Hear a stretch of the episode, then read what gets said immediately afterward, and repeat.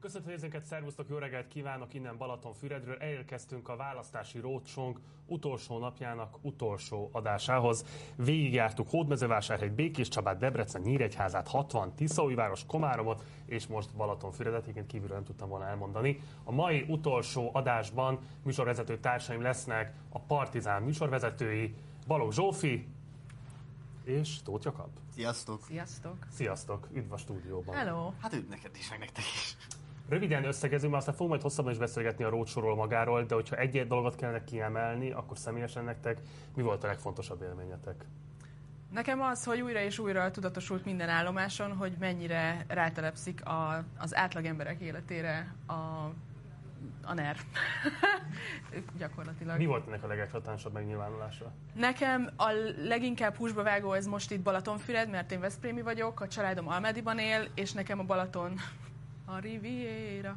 Ez jutott eszembe, de Katalinnak csak... is egyébként ő is ezt mondta. Igen. De nem, tényleg komolyra fordítva az van, hogy anyukámnál vacsoráztam tegnap előtt este, és, és neki az élete az, hogy itt bicajozhat és kirándulhat, és ezzel a Balaton környéki emberek ezért laknak itt. És, és én is most itt Füredre körülbelül rá se ismerek, és Almádiban is egyre feljebb és feljebb építik be a, például a Megyehegyet, és egyszerűen kész, nincs helye az embereknek csak úgy lenni. És mindenhol ezek a rohadt daruk vannak, meg beruházások, és tényleg szívettépő. Pont ez Pestre, amikor mentünk a találkozó helyszínére, a közösség találkozó helyszínére a szerkesztő kollégával, a Papszilárd Istvánnal, hogy így konkrétan itt a Balatonfüred valószínűleg már a NER előtt is egy ilyen full NER hely volt, és így a NER az annyira csodálatosan települt rá és fokozta az elviselhetetlenség egy csomó részét ennek a városnak, hogy ez tényleg szívszorító. Jakab? Nekem is hasonló, csak inkább a gyakorlati része, hogy a, a földrajz órákon tanult uh, dolgok, amiknek semmi kontextusa nem volt, semmi értelme nem volt, hogy tudod, a, izé a vamból a, kit érdekel, hogy hol terem a bauxit. Hát már én is leszarom, hogy hol van a bauxit. De most, hogy így járjuk az országot, most így értelmet nyer az, hogy mondjuk itt volt bauxit. Hogy itt hogyan épült rá bizonyos termelési módokra, akár legyen az valami ipar, vagy bányászat, vagy bármi hogyan épült rá az élet maga, meg a város maga. Ezt akkor nem látja az ember, amikor csak simán utazik, mert akkor is mit lát a nevezetességet, a szobrot, a nem tudom micsodát. De most, hogy egy kicsit utána mentünk a cukorgyártól kezdve a Tiszaújvárosi vegyiparon át, nem tudom még mi, mi mindenig, így, így értelmet kezdett nyerni az, hogy, hogy miből éltek emberek, meg hogyan alakultak ki városok. És ez volt egy tök nagy élmény. Nagyon fogunk még hosszabban is beszélgetni erről, de most pörgessük a műsort, nézzük meg, hogy mai napon mivel készültünk a számotokra. Hamarosan érkezik majd Skype-on hozzánk Feledi Botond, akivel az orosz invázió nyomán megindult háború részleteiről, legújabb fejleményéről fogunk majd beszélgetni. Ezután érkezik hozzánk majd Szobkó Zita újságíró, akivel a NATO és a Magyar Honvédség Veszprém megyei beruházásairól beszélgetünk majd. Utána a héten egy sztrájkbizottság alakult a Veszprém megyei szemétszállító cégnél. Ennek nyomán lesz vendégünk a Liga szakszervezet regionális képviselője Bognár Ferenc. Balaton és Füreden is megkerestük a Fideszes és a helyi ellenzéki jelöltet is. Kettőjük közül Benedek Szilveszter az Egységben Magyarországért jelöltje fogadta el a megkeresésünket, ő érkezik majd ide a kamionra. A vendéglátás a legfontosabb bevételi forrás a legtöbb Balaton környéki településen és az ágazatban zajló folyamatokról a Szent B. Kálai Pegazus társtulajdonosait, August Olivért és Fegyverneki Sárát kérdezzük. Bocsáss meg, azt hiszem kimaradt Oltaikat a művészettörténész, akivel beszélgetünk majd a balatoni szépségversenyekről. Csodálatos, tehát érkezik még majd Oltai Kata is a stúdióba. Zárásként pedig a helyközi járatot és a Partizánt is támogató, egykori fontos támogatónkról, Varga Imréről fogunk majd megemlékezni. Egykori kollégáival és barátaival érkeznek majd ide a stúdióba. Folytatjuk a háború kitárgyalását. Itt van velünk a vonalban Feledi Botont, külpolitikai szakértő. Szervusz Botont, köszöntelek az adásban. Sziasztok, jó reggelt kívánok! Jó reggelt! Ugye tegnap volt G7 és NATO csúcs találkozó. Történt-e bármilyen fontosnak nevezhető fejlemény ezen a megbeszélésen? Nézd, amit ti is emlegettetek, az rendkívül érzelmes része volt a találkozónak, amikor egyébként eh, ugye Zelenszky el aztán a késő éjszaka még egy külön videó üzenetet kaphattak az európai állam és eh, kormányfők. Egyébként technikailag is történtek fontos döntések. Tehát egyrészt ugye elhatározták a keleti tagországok, a NATO keleti tagországaiba helyezendő megemelt létszámú NATO katonai jelenlétet. Ezek ugye több nemzetiségű harccsoportok lesznek, tehát de tényleg Hollandiától Portugáliáig fognak eh, a baltiaktól Magyarországig érkezni katonák. Ami ennél fontosabb talán, mert ezt már tudtuk és sejtettük, hogy így alakul, hogy Kína felé nagyon erős üzeneteket fogalmaztak meg, tehát zajlott az elrettentés, hogy Kína ne avatkozzon be, miközben egyre inkább nő a gyanú, hogy azért, hát finoman szólva Kína még ezt nem adta föl, tehát akár fegyvereket is képes lehetne eladni az orosz oldalra. És van technikailag egy nagyon fontos döntés, ez az, hogy mind a NATO főtitkárnak a tisztségét meghosszabbították egy, éve, egy évvel, tehát Jens Stoltenberg marad a helyén, pont ebben a krízisben nem akarnak belemenni a váltásba, és ugyanígy Charles Michel eh, az európai tanács elnökeként szintén ott marad a helyén, úgyhogy eh, a stabilitást tudta Európa produkálni. Visszatérve Zelenszky bírálatára Orbán felé, te hogyan értékelted a szavait? Nézzétek, ugye ebben a beszédében végigment minden országon, tehát nagyjából minden országhoz szólt külön egy-két-három mondatot, és Magyarországnál mondta, hogy itt most álljunk meg egy pillanatra, és tényleg Eh, Orbán Viktor döntse el, hogy eh, semlegesként vagy melyik oldalon is áll, majd ugye utalt még egy pillanatra arra is, hogy a Duna partján lévő cipők emlékeztethetnek mindenkit, ugye ez a eh, holokauszt emlékmény Budapesten a Dunaparton, hogy bármikor bekövetkezhet Európában még egy tömeggyilkosság. Tehát egy nagyon kemény üzenetet fogalmazott meg Zelenszky, és azt hiszem, hogy az ő szempontjából ez teljesen érthető, hiszen abszolút nem mindegy Kiev számára, vagy két Lengyelország veszi körbe, vagy pedig egy Lengyelország is egy olyan hezitáló ország, ahol mondjuk az ő szempontjukból a fegyverszállítmányok vitális kérdések, és az is egész biztos, hogy minél nagyobb határszakaszon lehet fegyverszállítmányokat bevinni Ukrajnába, annál inkább lehet talán majd kijátszani az oroszok támadásait, akik nyilvánvalóan ezeket rögtön meg akarják semmisíteni. Tehát itt uk- ukrán szempontból a, a magyar semlegesség az tényleg egy olyan um, pozíció, ami, ami számukra kifejezetten veszélyes, és csökkenti a mozgásterüket. Egyébként a nato ez a döntése a csapatok áthelyezésével kapcsolatban, vagy telepítésével kapcsolatban, ez mennyiben cáfolja Orbán eddigi álláspontját, vagy mennyiben kényszeríti őt arra, hogy adott esetben megváltoztassa az eddigi retorikáját? Mm, itt nagyon ellentétes, ellentmondó üzenetek érkeztek a magyar kormányzati oldalról, a miniszterelnök, a külügyminiszter, és főleg aztán a közösségi média és egyéb helyeken.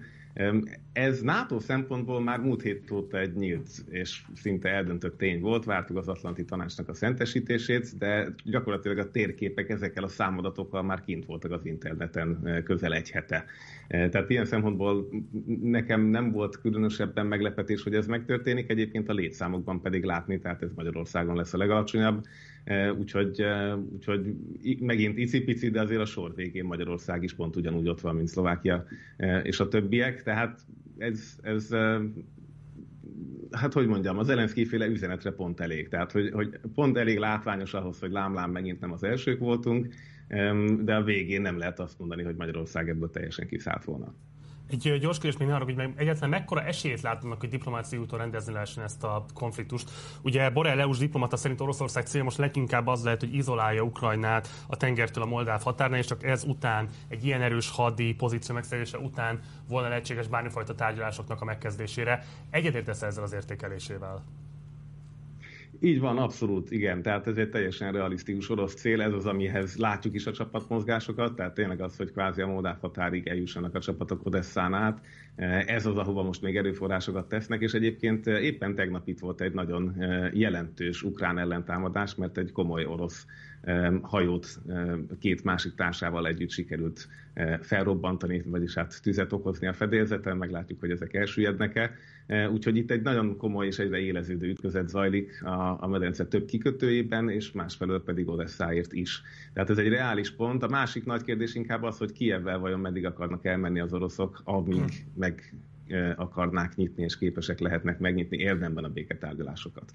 Tehát ez, ez talán a másik frontja ennek a történetnek, vagy pedig meg akarják és semmisíteni még a Donetsk és Luhansk környékén lévő ukrán csapatokhoz. Ugye itt van esélyük őket bekeríteni. Tehát nagyjából ez a három terület biztosan látszik, ahol az oroszok, ha még akarnak és investálnak komoly utánpótlást, akkor még elérhetnek újabb pozíciókat, tehát jobb pozíciókat a tárgyaláson is. Kicsit elkanyarodva most a pénzügyi szankciók felé, amit ugye a nyugat felől Oroszország ellen vezetnek be, Putyin párhuzamosan ezekkel kijelentette, hogy az Oroszországgal barátságtalan országoknak mostantól rubelben kell fizetni az orosz gázért. Ezután a rubel kicsit megerősödött, a háború kitörése óta a legmagasabban zárt, míg az egyes európai országokban a gázárak 30%-kal megugrottak. mennyire üres fenyegetésnek látod ezt, vagy tényleg megvan ehhez a, a jogi ereje? Hát itt a jogot már régen magunk mögött hagytuk, tehát ez egy izgalmas politikai csata lesz. Érdekes módon Olaf Scholz német kancellár tegnap az értekezletek peremén mondta el, hogy ő nem lát erre jogi lehetőséget, tehát pontosan úgy fognak fizetni, ahogy azt a szerződés előírja, és amennyire látható az európai szerződések mindegyike euró vagy dollár alapú elszámolásban utazik. Tehát ilyen szempontból jogi lehetőség éppen, hogy nincsen, tehát ez inkább egy politikai fenyegetés volt Vladimir Putyin részéről hogy eh, mi történik akkor, amikor elérkezik a határidő, hogy lámos rubelban kéne fizetni, és nem így történik, eh, ez innentől kezdve megint egy, eh, egy technikai játék is, tehát ugye ne felejtsük el, hogy egy gázvezetéket nem olyan triviális elzárni. Tehát ez nem úgy működik, hogy el, elcsavarom a csapot, elfolytani gázmezőket, gyakorlatilag amikről mi beszélgettünk, ahova Európába érkezik a gáz, ezek elfolytása sem nagyon jön szóba. Tehát itt azért azt gondolom, és abban reménykedhetünk, hogy az európai mozgástér megmarad, és ebből a küzdelemből valamilyen más irányú eszkalációba megy tovább Vladimir Putyin, és az viszont megint csak veszélyesebb lehet. Ugye ez az, amiről beszélgettek tegnap is, ez talán egy másik fontos üzenete a NATO csúcsnak, hogy a NATO belengedte azt az eszkalációs lehetőséget, hogyha vegyi fegyverbevetésére kerül sor az ukrán területen, akkor érdemben és arányosan válaszol. Ez szerintem egy pozitív fejlemény, hogy eh, egy picit beszállunk az elrettentésbe, és nem csak azt mondjuk, hogy eh, hát soha nem megy NATO katona ukrán földre, hanem azt mondjuk, hogy valami fog történni, és eh, emeljük a költségét az orosz beavatkozásnak, tehát a kalkulációjuk bizonytalanabb lesz ezáltal akkor egy záró kérdés. Most lépünk át a háború második hónapjába, és nyilvánvalóan Putyin villámháború lefolytatásával számolt. A háború elhúzódása melyik félnek kedvezhet, figyelme azt, hogy bár nyilvánvalóan az orosz hadsereg is jelentős veszteségeket szenvedett, azért létszámban, erőforrásokban jelentős a fölénye továbbra is az ukrán hadsereghez képest. Marci, ebben igazad van, és megmondom őszintén, hogy a szakértők között is nagy vitákat generál ez a kérdés, hogy a kivéreztető háború az a védekezőnek kedvez, a támadónak kedvez. Jelen esetben az oroszokról tényleg azt gondoljuk, hogy elviekben nagyobb az erőforrás háttere, másfelől vannak hírek, miszerint már majdnem két tucat orosz hadianyag ellátási gyár leállt, hiszen nem jutottak hozzá azokhoz a nyugati alkatrészekhez, amiket megszoktak. Tehát nem annyira egyértelmű itt a kérdés, hogy az oroszoknak ez napról napra előnyt okoz-e, arról nem szó, hogy az államkassa is minden egyes nap megrövidül azzal a 500 millió pár milliárd közötti összeggel, amiben éppen aznap a háború került. Látjuk azt is most egy friss amerikai jelentés szerint, hogy a e, precíziós rakéta eszközök akár 60%-a lehet hibás, vagy e, nem megfelelően működő, tehát ez az egész hadra foghatóság kérdés, hogy ugyan van x darab eszközön, de csak 40-50-60%-a indul el, e, ez megint csak rontja az orosz mutatókat. Úgyhogy nem annyira egyértelmű, hogy az idő az oroszoknak játszik, sőt, tulajdonképpen, ha a fegyverszállítások sikeresek tudnak lenni, és az európai veteránok, amerikai veteránok érkeztetése zavartalanul tud menni tovább Ukrajnába, eh, akkor lehet igenis pakolni az ukrán mérleg serpenyőjébe, de ehhez az kell, hogy a konfliktus egyéb oldalain ne eszkalálódjon, ez viszont nem túl valószínű. Tehát azt mondom, hogy sajnos inkább eh, egy ilyen kiegyensúlyozottabb szituációban az oroszoknak van lehetősége eszkalálni, és akkor ezt alig, nem meg is teszik. Feledi Boton, nagyon szépen köszönöm, hogy velünk voltál ma reggel is. Egyébként a nézőknek mondanám, hogy Boton de jövő héten érkezik Magyarországra, és egy exkluzív nagy interjút fog adni majd a Partizán az egyik este, hogy pontosan mikor, azt majd közölni fogjuk időben a Facebook oldalunkon, úgyhogy várunk majd akkor is Budapestre. Most pedig köszönjük szépen, hogy itt voltál velünk Balaton Füreden, ha csak online is. Szervusz Boton, minden jót neked! Szervusztok, köszönöm szépen! Zsófi, te hogy bírod a háborús híradást, az erről szóló beszámolót? Én nem bírom nehezen. És hogy kerül azt, hogy nyilván tehát tájékozottnak kell maradni, meg így jó lenne az embernek mindben benne lenni a folyamatokban, hiszen médiával is foglalkozol, de hogy közben meg Szóval, hogy mondjam, tehát hogy elkerülni azt, hogy így teseik ki benne, meg nyilvánvalóan a nézőket se terhel túl olyan értelemben, hogy az fontos, hogy meg tudják tartani az empátiájukat a következő, meg az érdeklődésüket a következő hetekre, hónapokra is, hiszen ez nem egy gyorsan lezajló konfliktus. Igen, nekem az volt inkább kihívás, nem is a híradások követése, mert az talán önmagában annyira még nem visel meg, el tudom magam valamennyire távolítani, meg koncentrálni így a saját környezetemre, az volt nehéz, hogy ne ugorjak rá lelkileg arra, hogy, hogy ez a nagyon nagy lelkes, önkéntes kedési, adományozási ö, kedv, ami nagyon szuper, hogy van, ö, hogy abban ne őrlődjek fel, és ne ugorjak bele fejest, úgyhogy aztán nem tudom, kipörgök benne pár nap alatt, és aztán, aztán tönkre is megyek. Ö, azt hiszem ez. Hát ezt kívánjuk mindenki mások is, aki egyébként ezekben a rendkívül fontos feladatokban részt vesz. Most a katonai tematikával folytatjuk, ugyanis Veszprémben több honvédelmi bázis is épül. Ez a tegnapi hír, mi szerint egy újabb NATO egységek érkeznek majd az országba. Ez emiatt különösen releváns lehet majd. Itt van most velünk Szobkó Zita újságíró, az átlátsz újságíró, akivel ezt a kérdést fogjuk áttárgyalni. Szervusz Zita, köszöntelek az adásban. Sziasztok, köszönöm a meghívást. 2021 nyarán több cikketben is foglalkoztál azzal, hogy Veszprém megyében épülő katonai létesítményeknek milyen gazdasági, politikai vonatkozásuk van. Röviden össze tudnád foglalni, mik voltak a cikkednek a legfontosabb megállapításai? Igen, az egyik akkor érdemes szerintem azzal kezdeni, hogy egy nagyjából két-három ezer férőhelyes katonai bázis fog épülni Veszprémtől, nagyjából Veszprém határától 6-700 méterre, és hát nyilvánvalóan ez a helyiek körében elég nagy felháborodást váltott ki. Egyrészt azért, mert félnek attól, hogy a gyakorlatozások, illetve nyilvánvalóan a bázissal járó hanghatások azok a, pihenésüket és a nyugalmukat meg fogják zavarni. Már most is azt érdemes tudni, hogy már most is van több lő és gyakorlótér a közelben, így már most is panaszkodnak a lakók arról, hogy sokszor korán reggel vagy késő este felkelnek a hanghatásokra, illetve a gyerekek félnek tőle, és attól félnek, talán jogosan, hogy ez romlani fog, hogyha még nagyobb létesítmény fog ott épülni. A másik fontos része ennek, hogy a lakók azt mondják, hogy őket senki nem tájékoztatta előre erről a beruházásról. Ezt véletlenül tudták meg 2021. februárjában, méghozzá úgy, hogy 26 hektár erdőt vágtak ki, mint kiderült a létesítmény helyén, és Korábban a Gyulafirátót Veszprémhez tartozó település része, aminek részönkormányzata van. Korábban Gyulafirátót önkormányzati képviselője egy Facebook csoportban cáfolta a híreket, hogy itt NATO központ épülne, és arról beszélt, hogy bármilyen beruházási, beruházást terveznek, arról szólni fog a lakosságnak, ez nem történt meg. Ugye amikor véletlenül megtudták ezt a beruházást, később kiderült az is, hogy már 2019-ben, tehát két éve tudni lehetett, hogy ez lesz a helyszíne a beruházásnak, mégsem szóltak az érintetteknek erről. Az röviden meg tudom mondani, hogy neked kiderült-e, hogy miért van ilyen jelentősége hadászati szempontból Gyulafirátótnak? Tehát, hogy mi a, nem tudom én, földrajzi elhelyezkedéséből adódó jelentősége? Igen, az volt az érv, ahogy én értelmeztem, hogy azért épüljön itt, mert már a 19. század óta több lő és gyakorlótér van a közelben, és emiatt gondolták úgy, hogy ezt a, ez gyakorlatilag egy katonai tábor lesz, itt fogják elhelyezni a katonákat, de lesz saját tűzoltó épülete, lesz saját vasútvonala, tehát szerintem egyszerűbb ezt egy katonavárosnak nevezni, aminek a nagyságát egyébként ez is jól mutatja, hogy a tervek szerint két-három ezer katonát is el tudnak ideiglenesen helyezni, Gyula Filátótnak nagyjából ennyi a lakossága. Tegnap a NATO csúcson bejelentették, hogy 40 ezer katonát küldenek Kelet-Európába. Magyarországra is valószínűsíthetően a Dunántúrra érkeznek majd egységek. A benyomásaid alapján a nagyobb hadászati katonai jelenlét is feszélyezi a helyieket, vagy inkább az, hogy nincs tájékoztatás, erdőírtás, zaj van, por van, stb.? Szerintem a tájékoztatás hiánya az a legnagyobb probléma.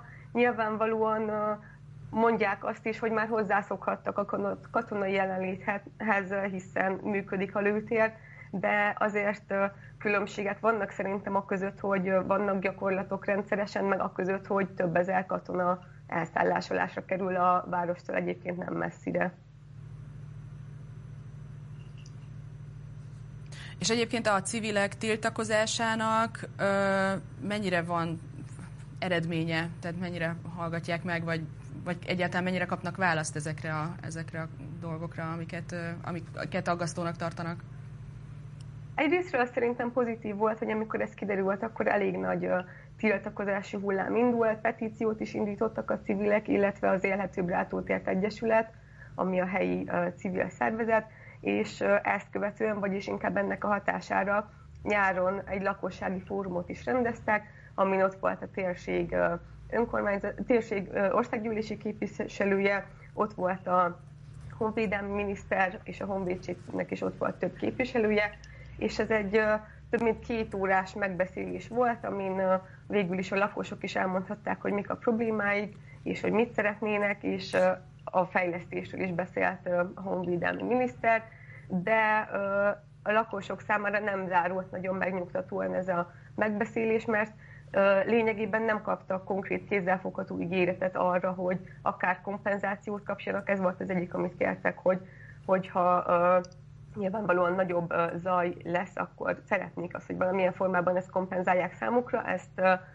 ez nem, nem valósult meg, illetve a másik kérésük az akkor az volt, hogy próbálják meg egy kicsit távolabb építeni Gyulafirát határától ezt a létesítményt. Ekkor a polgármester azt mondta, hogy igyekszik közben járni ennek érdekében, de novemberben kiderült, hogy ez mégsem valósulhat meg. Ezt azzal indokolták, hogy akkor még több fát kéne kivágni, illetve hogy a többi terület a gyakorlótér közelében az Natura 2000-es terület, úgyhogy ott nem létesülhet ez a bázis.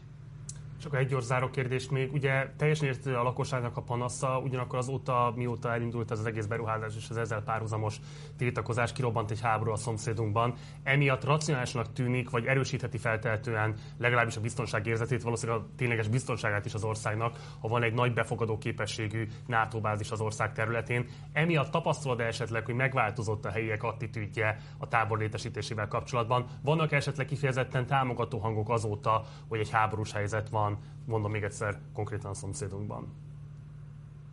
Nyilván lehetséges, hogy, hogy változott. Az, a teljes hang, közhangulatot sajnos nem tudom, hogy mennyire befolyásolta. Nyilván az is közrejátszhat ebben, hogy az utóbbi időben nem nagyon történt ebben előrelépés, úgyhogy valószínű, hogy megvárhatják a választásokat azzal, hogy elkezdődjenek a konkrét munkálatok. Szokózit, köszönöm szépen, hogy itt voltál velünk, és köszönöm, hogy mindezt megosztotta a nézőinkkel. Szervusz, minden jót neked! Én is köszönöm szépen, sziasztok! Veszprémiként neked van egyébként bármilyen benyomásod erről, Zsófi? Nekem emlékem van arról, hogy, hogy ilyen tini koromban gimis lehettem, azt hiszem, és mondjuk ez ilyen 20 évvel ezelőtt, 90-es évek vége, 2000 körül, akkor olasz katonák állomásoztak Rátoton, azt hm. hiszem pont, de Szent Királyon is van valami bázis, mindegy, a környéken, és akkor állandóan jöttek be a városba, tehát így meg, megjelentek ezek a, az olasz csávok, akkor persze egy a tini lányoknak ez ilyen nagyon-nagyon izgalmas volt, ennek is mondjuk vannak ilyen problematikus vetületei egyébként, hogy ott a buli kultúra hogy alakult, mindegy, de hogy ez tényleg így a, a környéknek az életének a része, hogy, hogy itt állomásoznak, és jönnek katonák, és nem tudom, és látod, meg elmész Szent Király szabadja mellett, és akkor ott vannak mindenféle ilyen harcászati járművek jönnek, mennek, meg izé. Én eddig azt tudtam, hogy Gyula Firátóton volt, nem hogy lőttél, hanem most NATO bázis is. Nekem a Subbase Master maradt meg az egyetlen vonatkozásban Gyula Firátóttal kapcsolatban, de hát legalább most is tanul valamit az ember, hogyha műsort csinál. A következőben is biztos, hogy fogunk tanulni sok mindent, és érkezik hozzánk Oltai Kata, akivel a Balaton popkulturális, illetve szépségipari vonatkozásokban rejlő jelentőségéről fog majd beszélgetni. Nyilvánvalóan nem véletlenül többek között a közel 200 éves múltra tekintő Füredi Anna Bál is majd szóba fog kerülni. Úgyhogy itt van velünk elvében Kata már a vonalban. Szervusz Kata, köszönöm köszöntelek az adásban. Sziasztok! Szervusz! Szia. No hát, uh, ugye a Balatonhoz, Balaton nyárhoz mondjuk így évtizedekig, és mindenik hozzátartoznak a szépségversenyek, a fiatal nőket ilyen célból felvonultató események. De hogyan látod ezeknek, mennyiben változott meg a társadalmi beágyazottsága, elfogadottsága, milyen jelentősége van, hogyha lehet ilyet mondani a helyi kulturális közéletben?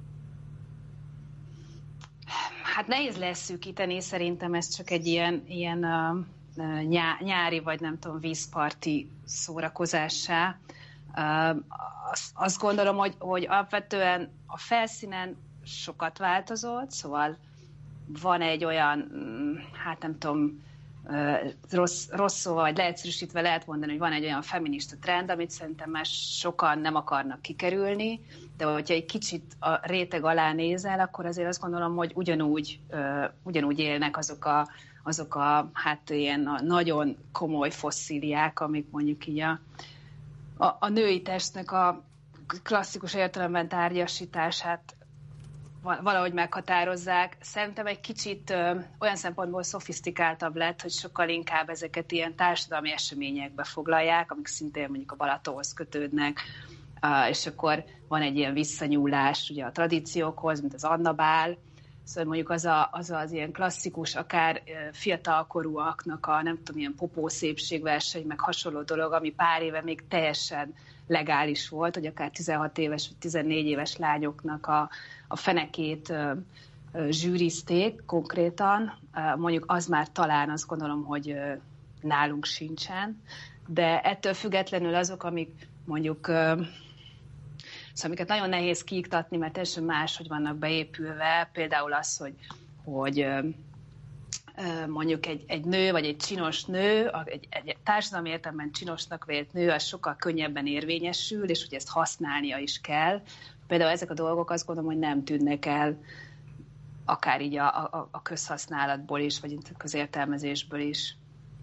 És egyébként egy képet tudnál arról festeni, hogy hagyományosan hogy néztek ezek ki mondjuk a rendszerváltás előttől, és aztán én nekem az emlékeim egyébként itt a Balakton körül, emlékszem ezekre a szépségversenyekre, meg válogatókra, meg a Veszprémi naplóban mindig ott volt valamelyik, nem tudom, éppen Balaton szépe versenyző, és, és tényleg, tehát, hogy, hogy itt a, nem tudom, környéken felnövő fiatal lánynak, ez tényleg egy ilyen kiugrási, vagy egy ilyen olyan lehetőség volt, hogy így felfedezik az embert, meg valahogy kitűnhet, meg nem tudom, és körülbelül így ez, ez volt a kevés lehetőségek egyik erre, hogy ez, ez hogy, hogy néz ki történetileg, és aztán hogy változott.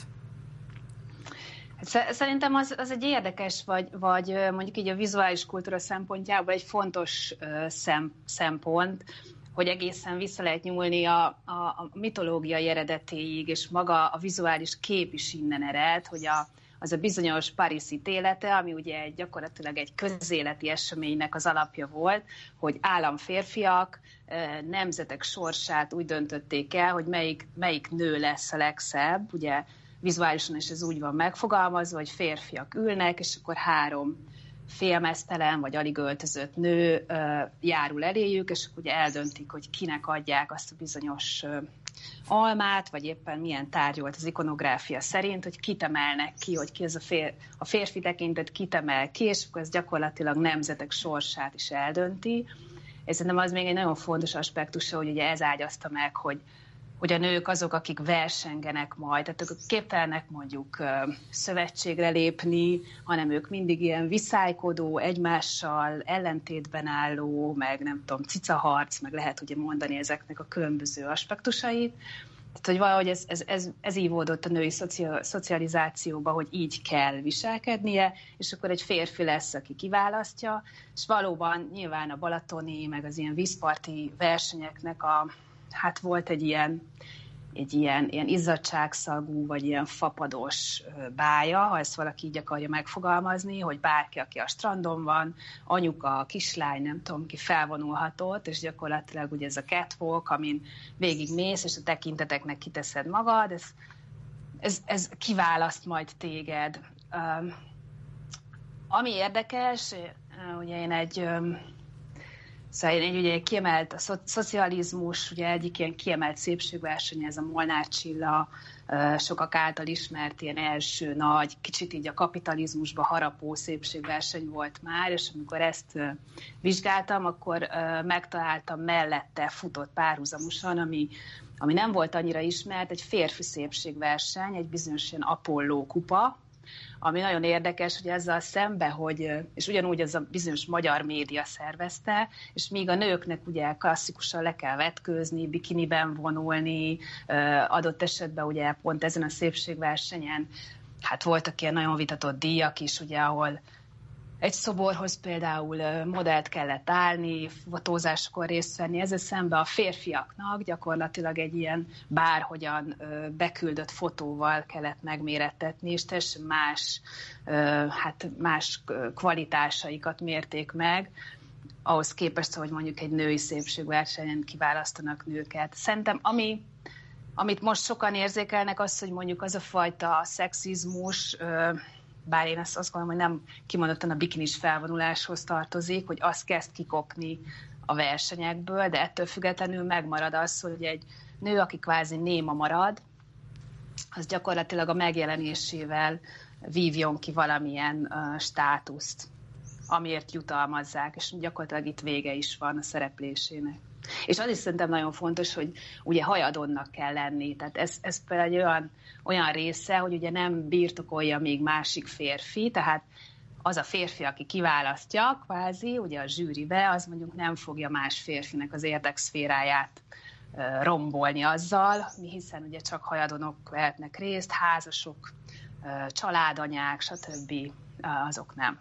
Igen, hajadonnak és gyerektelennek pont néztem most valamelyik szépségversenynek az oldalát, hogy 18-26 év közötti hajadon gyerektelen lányok.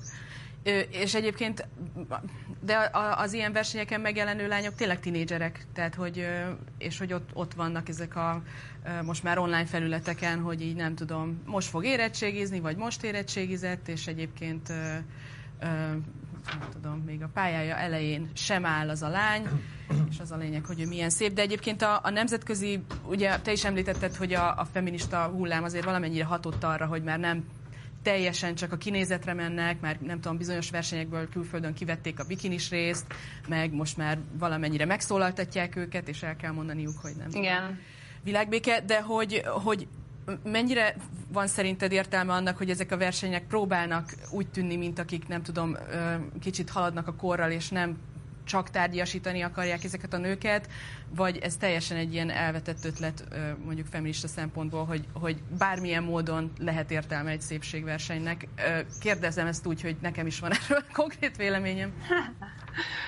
Hát nézd, nyilván az én véleményem az, hogy, hogy tehát, hogy a, a szépségversenyek, mint ilyenek, ugye van tehát nem, nem is csak fiatal lányokat, hanem ugye egy, egy szak, szakmákat is így megmérettetnek, tehát például ugye legendás rendőrnőknek a szépségverseny, meg hasonló. Úgyhogy azt gondolom, hogy, hogy ez, ez mindenképpen egy ilyen devalváló dolog. Én nem, nem gondolom, hogy ezt bárhogy lehet forgatni úgy, hogy ebből, ebből ebből valami jó dolog süljön ki. Azt érdekes nézni egyébként, hogy hogyan, hogyan próbálják ezt arra faragni, ami elfogadhatóbbá teszi, és mondjuk ez a, a különböző ilyen, uh, ilyen hasonló mozgalmakkal, amik, amik valamilyen módon megpróbálják kimosni a különböző mondjuk ilyen nagyon tárgyasító vagy kapitalista vonalakat, hogy azok mennyire paralel működnek. Én gondolom, hogy ez el fog tűnni egyébként, tehát uh, azt, azt mondjuk egy hívóábrán lenne, de az, hogy mondjuk ezt hogy lehet különböző ilyen kritikai pozíciókból megmutatni, arra szerintem már sokkal nagyobb terep van, és azt gondolom, hogy van egy olyan generáció, aki számára már nem feltétlenül ez a legfontosabb, hogy, hogy, hogy erre pozícionálja magát. De hát ugye tény, hogy mellette meg közben, közben van egy masszív, mondjuk ilyen body positivity, vagy ilyen testpozitivitás hullám is, ami szintén mondjuk mondjuk lantot tesz amellett, hogy mondjuk a testünket mutassuk meg, méretessük meg, tegyük ki, vegyünk részt ebben. Tehát, hogy például ez is egy ilyen, Szóval ez is egy ilyen, hogyha mondjuk ezt a feminista vagy a női szempontú terepet nézzük, akkor ugye ott is vannak párhuzamos vagy ellentétes mozgások, ami nyilván egy, egy, szemléletmódnak az összetettségét jelenti, de az, hogy, hogy ezt, ezt nagyon izgalmas figyelni, meg vizsgálni, az, az szerintem kétségtelen. Tehát minden szempontból ez, akár hogy csak a magyar történetét nézzük, akkor ez egy nagyon izgalmas jelenség. És akkor zárásként beszéljünk mindenképpen az Annabáról is, mint Balatonfüredi vonatkozásról. Ugye nyilván ez egy továbbra is jelentőségteljes rendezvény, ennek van helyi és országos jelentősége is. Fontos megjegyezni, hogy kormánypárti politikusok is rendszeresen részt vesznek rajta, rengeteget posztolnak, ugye elhíresült videója volt Varga Juditnak is, amit itt készített a bálon. És bár mondjuk ez jelentősen eltér mondjuk egy bikini szépségversenytől, de azért mondjuk itt is a lányok például sorszámot kapnak a nyakukba, és vannak egyéb ilyen performatív elemek is, amelyek egy szépségversenyre inkább hajaznak. A megítélésed szerint ez mennyiben tér el egy szépségversenytől, és mennyire lehet esetlegesen tényleg megengedőnek lenni abban, hogy hát ez egy kvázi úgynevezett reformkori eseménynek a mostani továbbéltetése, gondozása, és én értelemben van mondjuk valami fajta kulturális örökségvédelmi vonatkozása is, hogy azért túlzás ezt egy ilyen keretezésbe helyezni. Nem, abszolút nem lenne túlzás. Nagyon, nagyon jól felvezetted, és pont ugye az a kor, amit megjele, megjelöltél, az egy olyan, olyan történelmi korszak volt, amikor a, a polgárság, mint, mint masszív új társadalmi csoport, elkezdte magát újra definiálni, és közben a, a szerepeit is újra definiálni, például a nőknek a szerepét is, is valamilyen módon meghatározni, és, és bizony a polgárság szempontjából a nő tisztító autó.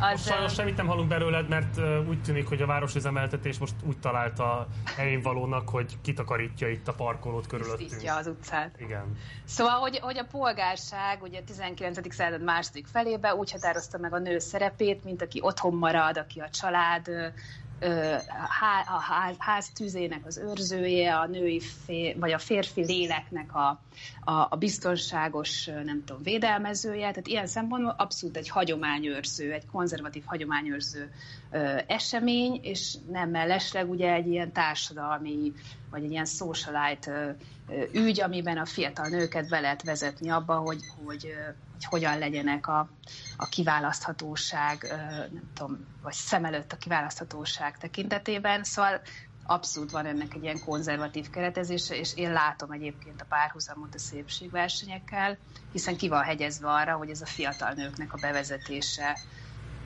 a társadalmi eseményekbe. Tehát, hogy ez azt hiszem Magyarország legkarbantartottabb és legtisztább parkolóját sikerült kifognunk. Vagy pedig csak arról van szó, hogy a Piti versenyben emelte a téteket a városvezetés, mert miután megtiltotta, hogy a parton legyünk, megtagadta az áramvételi lehetőségünket is, most ezt a tisztító autót küldte ide, hogy akkor lehetőség szerint pont az Annaváról ne tudjunk kritikai keretezésben beszélgetni. Kata, az az igazság, hogy elköszönjük tőled, ne haragudj, mert úgy néz ki, hogy ez most egy hosszabb távú dolog lesz, ne haragudj meg érte. Nagyon köszönjük, hogy rá szántad az idődet, és hogy bejöttél a műsorba, ha még csak online is. Köszönjük, hogy mindezt megosztottad a nézőinkkel. Szervusz, minden jót neked! Sziasztok! Um, kicsit zavarba vagyok, mert nem merem behívni addig a következő vendéget, amíg a következő fordulóban ki nem derül, hogy arrébb áll a kolléga, vagy pedig még néhány körben tervezi -e suvickolni itt a padlózatát a parkolónak. Nem tudom, gyorsan addig egyébként megütötte a filmet az, hogy a te gyerekkorodat mennyiben érintette a szépségversenyek kérdése te nem neveztél ilyesmivel feltételezem, vagy nem is nevezett be a szüleid egyike sem ilyesmivel. Nem, de, de szerintem akartam nevezni, és egyébként én úgy, van egy ilyen emlékem, 13 éves vagyok, modell akarok lenni, és Veszprémben indul valami modelliskola, és valamilyen ilyen sketchy szuterénben, vagy nem tudom hol, valami csávó így vonultatott minket, konkrétan bikiniben, emlékszem, hogy narancsárga bikinim volt, teljesen ilyen ciki voltam, meg minden, de szép akartam lenni, és, és ott így vonulgatunk bikiniben, és magas sarkuban 13 évesen, de ez az van, hogy tényleg itt az ilyen kisvárosi létnek egy ilyen egy ilyen, egy ilyen hozzátartozója volt így a lányok, azoknak a lányoknak a körében, akik, akik e, e, e felé akartak menni. Én is ilyen voltam, és, és egyébként még arra nagyon emlékszem, hogy a, a divatmagazinoknak nagyon-nagyon-nagyon erős hatása volt a testképemre, mm. meg, a, meg a egyébként Budapestről alkotott képemre. Tehát én azt hittem, hogy a magazinok azok Budapestről jönnek, és a budapesti fotók vannak benne, a budapesti modellekről, és Budapesten minden ilyen kurva menő, és én is ilyen menő akarok lenni, mint ezek a nők. Tehát, hogy ezért ez elég szomorú, hogy így ez volt a, a kilátás számomra. Szomorú, de két dolgot tennék hozzá. Az egyik az, hogy szerintem egész biztosan nem voltál ciki. Valószínűleg nem. Egyáltalán volt tetszeki. Egyrészt, másrészt meg szerintem azért ez a 90-es években egy ilyen nagyon-nagyon jelentős dolog volt. Tehát tényleg ez az egész ilyen felzárkózás, mítosz és fétisnek egy ilyen nagyon pregnáns példája volt az úgynevezett modellügynökség, ami abból állt, hogy iszonyatos pénzeket legomboltak a szülőkről, és ilyen Kodak filmekre mindenféle fotókat készítettek kislányokról, eh, azzal hűítve őket, hogy majd valami típusú modellkarriert kaphatnak és cserébe a két órás tortúráért, meg a betköztetésért, amit ráadásul meg kell fizetni, kaptál 5-6 darab képet, amit aztán eltettél otthon, és ha már előveszed, akkor teljesen nyilvánvaló, hogy ezt nem professzionális fotográfus készítette rólad, és hogy milyen esetleges hátsó szándékai lehettek ezekkel a fotókészítésekkel, hát abban most bele sem menjünk. De abszolút emlékszem erre, szerintem ez a mi, tehát én emlékszem az osztálytárs nőimre is, hogy abszolút ez egy ilyen meghatározó dolog volt, hogy így szépségversenyre menni, vagy a modell stúdióba eljutni legalábbis egy fotósorozat erejéig, és azt aztán ott mutogatni az iskolába egymásnak. Ez egy ilyen olyan élmény volt, hogy tényleg itt a nyugat, tehát mi holnaptól már New York vagyunk, és végre McDonald's is van, és modell is lehetsz, hogyha egy kicsit jobban virítasz, és ledobsz még két kilót. Igen, és az Annabel lecsapódása szerintem pedig a, a gólyabálokon a, a gólyabálokon a bálszépe, és hogy ugye ott is a mai napig mennyasszonyi ruhában táncolnak a csajok. Ez most csak így önmagában is egy ilyen nagyon érdekes cucc szerintem vizsgálni, meg, meg az egész jelenség, hogy, hogy ez még mennyire él ebben a korban is. Menjünk tovább, forduljunk rá a következő témákra és a következő vendégünkre, mint ahogy a tisztítóautó is ráfordul a következő körére, meglátjuk, hogy mekkora lesz ennek majd a zavarása. A lényeg az, hogy most a Veszprémi szemétszállító sztrájkbizottságról fogunk majd beszélgetni dr. Bognár Ferenccel, a Közép-Dunán túli regionális referensével a Liga szakszervezeteknek. Szervusz, köszöntelek az adásban! Szervusz, üdvözöllek és üdvözlöm a nézőket! Nagyon köszönöm, hogy elfogadtad a meghívásunkat. Röviden kérlek, hogy vázolt fel a nézőinknek, akik nem követték az eseményeket és nincsenek tisztában a Strike Bizottság megalakulásával, hogy végül is milyen folyamatok vezettek odáig, hogy a Veszprémi közüzemi szolgáltató ZRT dolgozói Strike Bizottság alapítására adták a fejüket. Nem volt egyszerű folyamat, sajnos nem volt más lehetőségük a kollégáknak Nekem meg az utam ki van jelölve, hiszen arra esküdtem, hogy ezeket a típusú feladatokat, munkákat támogatom, ugye?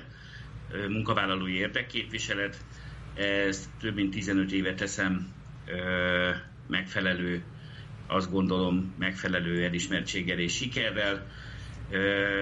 Szóval a kezdetek. Néhány évvel ezelőtt ezen a, ebben a térségben a vállalatnál egy ö, régen bejegyzett, működő szakszervezet tevékenykedett, amivel én úgy kerültem kapcsolatba, hogy a Liga Konfederáció régiós ö, referenseként ö, támogató háttérmunkát végeztem a szervezetnek, jogi szakértés, munkajogi, egyéb működésbeli tárgyalásoknál való részvétel és kapcsolat. Ekkor kerültem kapcsolatba ugye a VKS ZRT-vel, azaz az itt működő régi szakszervezettel, Hát az évek, ahogy teltek, a szakszervezet sajnos ö, erodálódott, mint ahogy az országban általánosságban, de azért ö, nem csak projektszerűen visszatérő feladatokba bizony ö, a cégen belül egy 5-6 évvel ezelőtt ezen a területen, ugye a szemétszállításnál gépkocsi vezetők, rakodók területén ö, púposodott az a bizonyos szőnyeg alá sepert kérdéshegyek. Ekkor sikerült a kollégáknak összezárni a mostani igazgató néhány, ak, nem, akkor még frissen került a székébe, bizony ö, tárgyalt, nyitott volt, megállapodtunk, majd az akkor még ö, megyei lapnál, a Veszprém megyei napló hasábjain keresztül megköszöntem neki ezt a éleslátású, korrekt hozzáállását. Sajnos ezt ő zokon vette, és mondhatni, hogy onnantól kezdve a kommunikáció szinte ö, megszűnt. Térjünk vissza a jelenhez. Jelen helyzetben a tavalyi évben odáig jutottunk, hogy a állami elvonások, amik az önkormányzatokat érintették, pandémia, egyéb helyzet, ugye országosan ismerjük a ö, körülményeket, re hivatkozva a közszolgáltató cég, cégek, ugye két cégről beszélünk, mert van egy atipikus ö, kettős foglalkoztatás, ezért kell folyamatosan, párhuzamosan két céggel tárgyalni. A VHK a VKS kizárólagos tulajdona, itt a vezérigazgató kezébe vannak a döntések és a stratégiai. Szóval ezek tavaly megakadtak, egy új átvezetőért. Nagyon szakad az orson, és nagyon rossz a vétel. Megpróbálok még egy kérdést föltenni neked, hogy hát ha hallasz minket, akkor kérlek, hogy válaszolj rá. Mi úgy tudjuk, hogy maga az Navracsics Tiborhoz is a körzet egyéni képviselőjelöltjéhez is fordultatok segítségért. Volt -e neki bár... írta. Alló? Most hallasz minket? Bocsáss meg. Hat hónapig. Azt gondolom, hogy megszakadt Bogdár Ferenc a kapcsolat. Ra, ö, az még Sajnos megszakadt a kapcsolat Bognár Ferenccel, ezért nem tudjuk folytatni az interjút a Liga szakszervezetek közép túli regionális referensével. Egy később adásban megpróbáljuk majd valamilyen módon visszacsatlakoztatni őt és beszámolni majd a Strike Bizottság alakulásának fejleményéről. Most azonban egy bejátszóval fogjuk folytatni, Zsófi. Kérlek, mesélj, hogy hol jártál tegnap.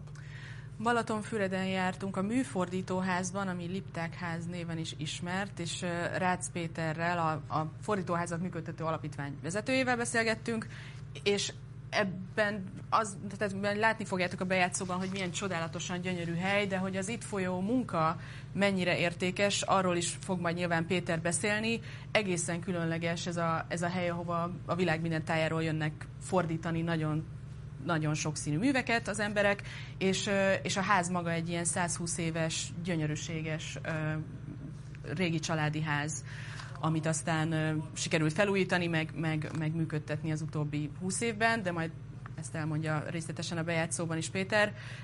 Nagyon-nagyon én nagyon örültem, hogy megismertem ezt a helyet, bevallom őszintén, hogy nem tudtam, hogy ez itt van, úgyhogy fogadjátok szeretettel.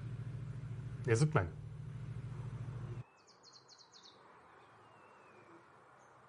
Lipták házként ismerik itt helyben.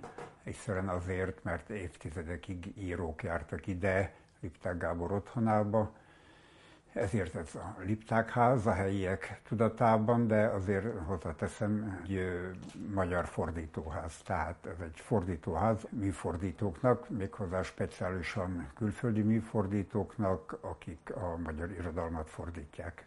Jönnek dolgozni, megpályázzák a helyet, kapnak egy ösztöndíjat, és akkor jönnek két hétre, három hétre, maximum két hónapra. Amikor elmennek, akkor leadják a munkájukat csak úgy egy pendrive-on, de amikor megjelenik, akkor pedig könyvformában is elküldik. Hat dolgozószoba van, a hat dolgozószobában pedig hát van nagyobb, meg kisebb, de szóval dolgozni lehet, meg vannak közösségi helyiségek, mint a könyvtár például, ahol ülünk, és a könyvtár elég csábító. Némelyik fordító mondja tréfásan, hogy ne engedjetek föl ide, mert akkor nem dolgozom, akkor fordítok. Magyar irodalom van itt főleg, len egyébként a kézikönyvek, mindenfajta kézikönyv, nem csak magyar, hanem mindenféle nyelvből begyűjtöttük a legfontosabb szótárakat.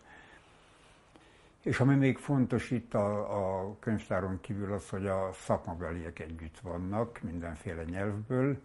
Ez az a hely, ahol a világnyelv az a magyar. Tehát itt csak magyarul tudnak egymással érintkezni többnyire. Nádas Péter, Eszterházi Péter, Krasznaorkai, tehát azok, akik világszinten ismertek, az ő műveik jó része fordult itt le, hogy milyen nyelvekre, tényleg minden, szóval bolgárra épp úgy, mint angolra. Akkor, amikor ez a ház még romos állapotban volt, és kinéztük magunknak, hogy ez jó lenne helyszínnek, akkor elég sok pénzt kellett összegyűjteni. Ez körülbelül két évig tartott. Utána viszont kellett a működtetéshez, és tulajdonképpen az első tapasztalat, bár nem volt meglepő, az volt számomra, hogy könnyű létrehozni egy házat, de működtetni évekig, vagy a rövidebb végtelenségig, ahhoz tényleg folyamatosan kell pénz. Város és megye mellett a Kulturális Minisztérium volt évekig, amely támogatta, vagyis fenntartotta, és akkor aztán volt egy szervezet, reprográfiai egyesület, amely az ösztöndíjainkat teljes mértékben, meg a könyvtárbővítést fedezte. Ez egész addig, amíg meg nem szűnt, talán öt évvel ezelőtt, vagy ilyesmi, jól működött, tehát akkor biztosan megvolt ez az összeg, ami lényegében a vendégek fogadására kell.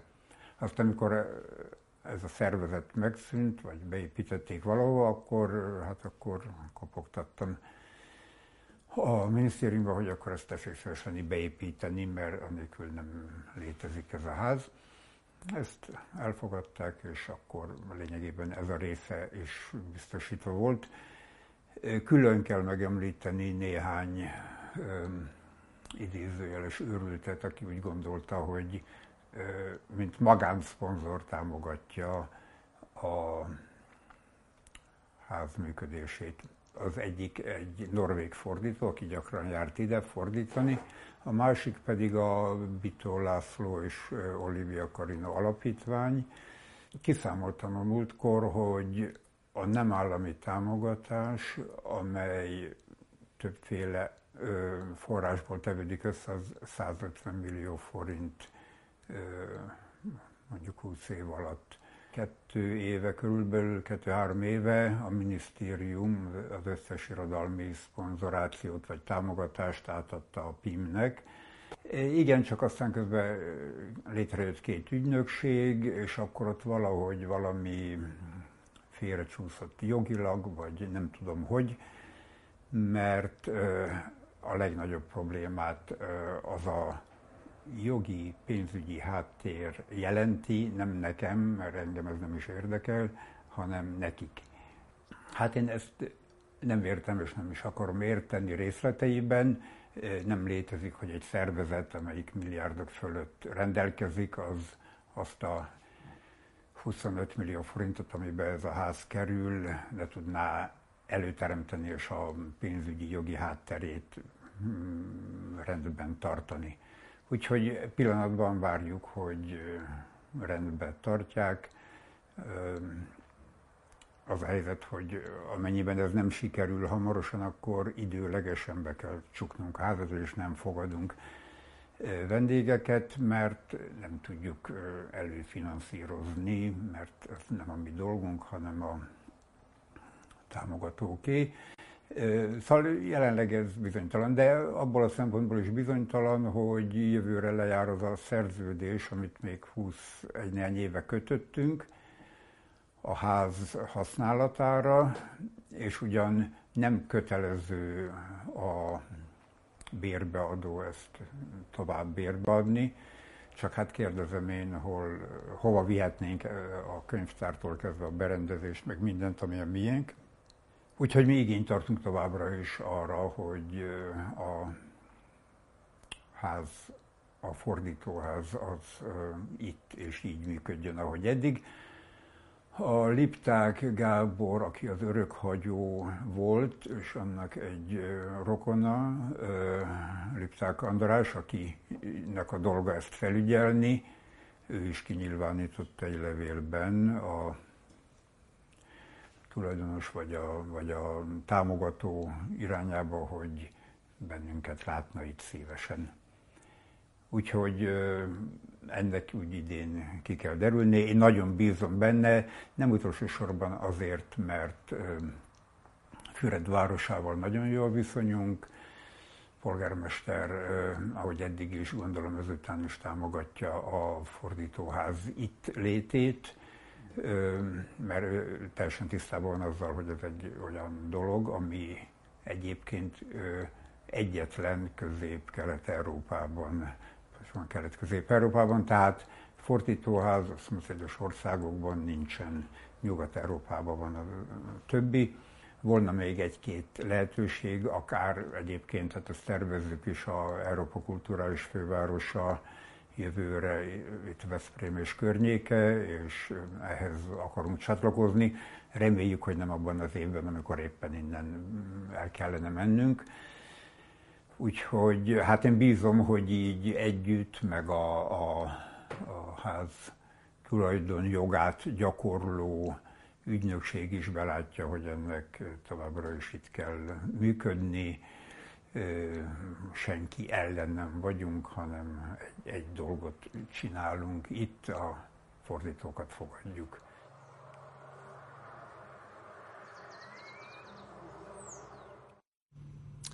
És folytatjuk az adásunkat. Ahogy azt megszokhattátok a roadshow folyamán, mindig, ahol megérkezünk egy, egy városba, a körzet vagy a környék eh, egyéni képviselőjelöltjeit elhívjuk az adásba. Tenapi napon itt volt nálunk a Veszprémi 3-as körzetből az ellenzéki jelölt Riglajos és a Fideszes jelölt Navracsics Tibor is adott nekünk egy interjút.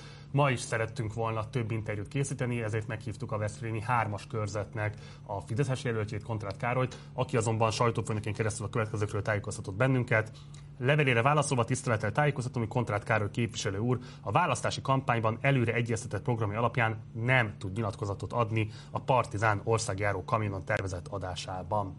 Elfogadta viszont a meghívásunkat Benetek Szilveszter, az Egységben Magyarországért képviselő jelöltje, a Veszprém 2-es országgyűlési körzet egyéni képviselő jelöltje. Szervusz, köszöntelek az adásban. Szervusz, én is köszöntelek titeket és a nézőket is.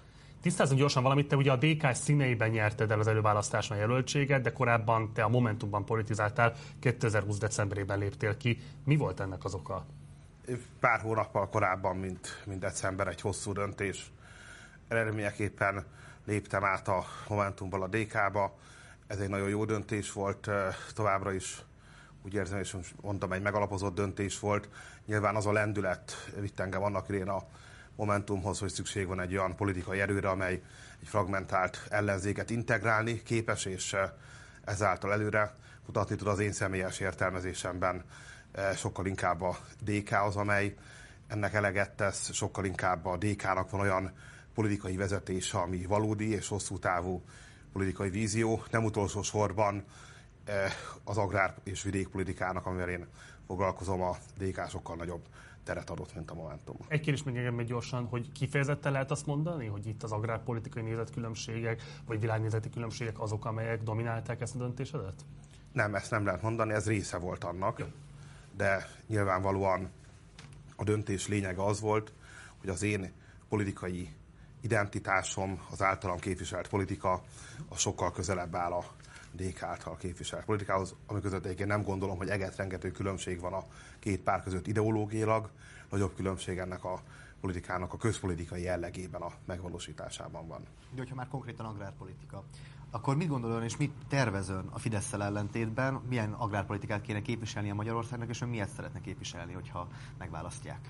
A Fidesz agrárpolitikájának a legjobb jellemzése és egyben legszomorúbb mérlege az, hogy az elmúlt 12 évben dacára annak, hogy viszonylagos forrásbőség volt ugye egy konjunktúrában. Továbbfejlődött a technika és a technológiák, a magyar mezőgazdaság termelési értéke, a növénytermesztés leszámítva alacsonyabb, mint 1990 előtt volt.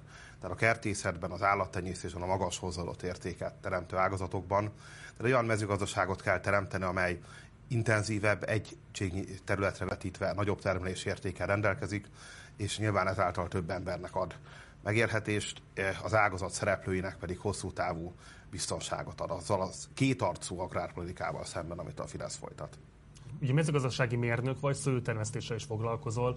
Mit gondolsz, hogyan kell megváltoztatni azt a borpolitikát, amelyet eh, a Fidesz folytatott az elmúlt időszakban? Gondolok itt például arra, ugye, hogy például a Covid-válság ideje alatt például a lapos a pincészet rendkívüli támogatásokat tudott nyerni, miközben más borászatoknak gyakorlatilag semmi nem jutott, ebből komoly problémák is voltak és komoly feszültségek. Milyen típusú támogatási politikára lenne szükség, amit te támogatnál megválasztásod esetén? Erre a magyar szőlő-borágazat az sajnos szomorú mérlege annak, hogy hogyan lett a magyar mezőgazdaság a rendszerváltás vesztese. Azzal együtt, vagy ha úgy teszik, mindannak ellenére, hogy vannak pincészetek, akik az elmúlt időszakban szépen tudtak fejlődni minőségben és piacban is, és azt gondolom, hogy meg is érdemelték a, azokat a támogatásokat, amiket uniós forrásból kaptak. Amit szóba került, egy pályázat nélküli, nyilvános pályázat nélküli forrás az MTU részéről, az egy más kategória, és abszolút igazságtalannak tartom. De a lényeg az, hogy pont ez a környék mutatja meg azt, hogy még egy évtizeddel ezelőtt is hány embernek adott megélhetés, vagy akár csak mellékjövedelmet a szőlőtermesztés, mert volt egy biztos felvásárlási piac. Ma ez nagyban erodálódott, és azt gondolom, hogy egy olyan szőlő és borpolitikára, hiszen a kettő összefügg. Arra van szükség, amelyben sokkal több kis és középvállalkozás tudja megtalálni a boldogulását, és általában a magyar bor export képesebb lesz, ehhez viszont volument kell elállítani. Ma valójában csak néhány a nagy pincészet van, aki exportpozícióval rendelkezik, akár az ő integrációjukban, akár mellettük fontosabb az, hogy minél nagyobb volument tudjunk értékesíteni. Néztem az utcafórumaidat, amiket tartottál Márkizai Péterrel, Komiát Imrével közösen. Azt tűnt fel, hogy gyakran foglalkozol országos politikai kérdésekkel is. És az van ezzel kapcsolatban a kérdésem, hogy, hogy ugye erről különböző módon nyilatkoznak egyébként az ellenzéki képviselőjelöltek, hogy egy egyéni képviselőnek inkább a térségért kell lobbiznia, vagy inkább az országos politikával kell foglalkoznia. De mit fogsz képviselni a parlamentben, hogyha megválasztanak itt Veszprémben? Én azt minden utcafórumon, lakossági fórumon, beszélgetéssel el szoktam mondani, hogy az országgyűlési választásnak a tétje országos, tehát a választókerületben az a tétje, elsősorban, hogy a Balatonfüred várfalti választókerület országosan változást akar-e, és hoz hozzájárul Tehát a tét az országos, és ezért a témák is elsősorban országosak, hiszen jól látszik, az egyébként a, tegnap tartottunk Szent Iványi Istvánnal egy külpolitikai beszélgetést, hogy az emberek ez, a, ez nagyon érdekli, Magyarország uniós és globális helyzete, de igaz ez akár egy új alkotmányra, az igazságügyre. Következésképpen egy országosi képviselőnek a feladata az, hogy az országos politikában képviselje a választókerületét. Az itt élő embereket is elsősorban az egészségügy, az oktatás, Magyarország gazdasága, társadalma, kultúrája érdekli. Emellett nyilván nagyon sok fontos helyi ügy van, is fontos az, hogy én a választókerületben lakom, itt dolgozom, mindig azt szoktam mondani, hogy elérhető leszek, és mindig a legkisebb helyi probléma is fontos lesz számomra. Picit beszéljünk még kérlek arról, hogy pontosan milyen programjavaslataid is vannak, amiket a Jakab vetett fel az előbb. Ugye részben van egy olyan kritika az ellenzékkel szemben, hogy a programpontjai eléggé elnagyoltak, másrészt pedig, hogyha megpróbálnak egy egységes gazdaságpolitikai arcolatot ebből kirajzolni, akkor nagyon nagy gondban lennék, mert vannak benne fiskálisan konzervatív elemek, vannak benne szociálisan populista elemek is, és nagyon sok egyéb elem is van, tehát nincs egy olyan igazán koherens ideológia, ami egybefogná, és így feltételezhetné a választópolgár, hogy milyen típusú megoldások felé fog tendálni a különböző szakterületeken a kormányzat. Te konkrétan milyen szakpolitikát tartanál fontosnak a helyi fejlesztések tekintetében, és kifejezetten kérdezem ezt azért is, hogy mi az, ami megkülönböztet téged igazából Kontrát Károlyal szemben, aki 2014 óta képviselője a körzetnek, a beállítottsága jelentősnek mondható. Tehát mi az, amit te megkülönböztetően tudsz szembeállítani Kontrát Károlyal? Előtte még válaszolok a kérdés első részére, tehát azt gondolom, hogy igenis van egy egyértelmű és koherens ideológiája az ellenzéki programnak, az nem jelenti azt, hogy ne lehetnének egyszerre konzervatív és liberális elemek is, de az, hogy egy olyan gazdaságpolitikát, maradjunk akkor a gazdaságpolitikánál, képzel el az ellenzék, amely decentralizáltabb, nagyobb súlya van benne a kis és középvállalkozásoknak.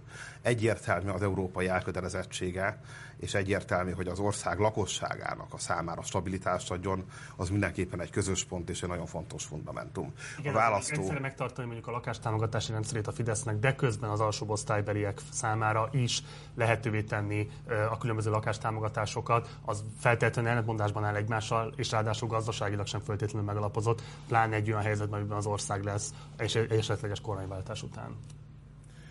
Ez nem gondolom, hogy megalapozatlan, mert pont arról szól, hogy egyszerre az alacsonyabb és a jövedelmű rétegek számára és a középosztály számára is legyenek elérhető lakástámogatások. A választókerület tekintetében a kulcs szó pont a Balatonparton, ahol vagyunk egyébként az, a gazdaságpolitikai különbség, amely köztem és a Fidesz jelöltje között fennáll, hogy mi egyértelműen, és erre én személy szerint is garanciát vállalok, vállaltam, egy olyan gazdaságpolitikát fogunk megvalósítani, amelynek a gerincét a helyi kis és középvállalkozások adják. Nem néhány kiválasztott, elég végig sétálunk itt a Balatonfüredi Balatonparton, de gyakorlatilag bármelyik Balatonparti településen, és azt látjuk, hogy az elmúlt évek egyébként nagyon nagy forrás mennyiség, amelyből itt beruházások valósultak meg, azért nagyon szűk kört érint, miközben továbbra is probléma az, hogy a fiatalok elhagyják a Balatonpartot, mert kevés munkalehetőséget találnak itt. De ahogy szoktam fogalmazni, a kis barászat, a névtelen lángos sütő, helyi kis ők kell, hogy kedvezményezetté legyenek a helyi fejlesztéseknek, amelyeknek decentralizáltabban kell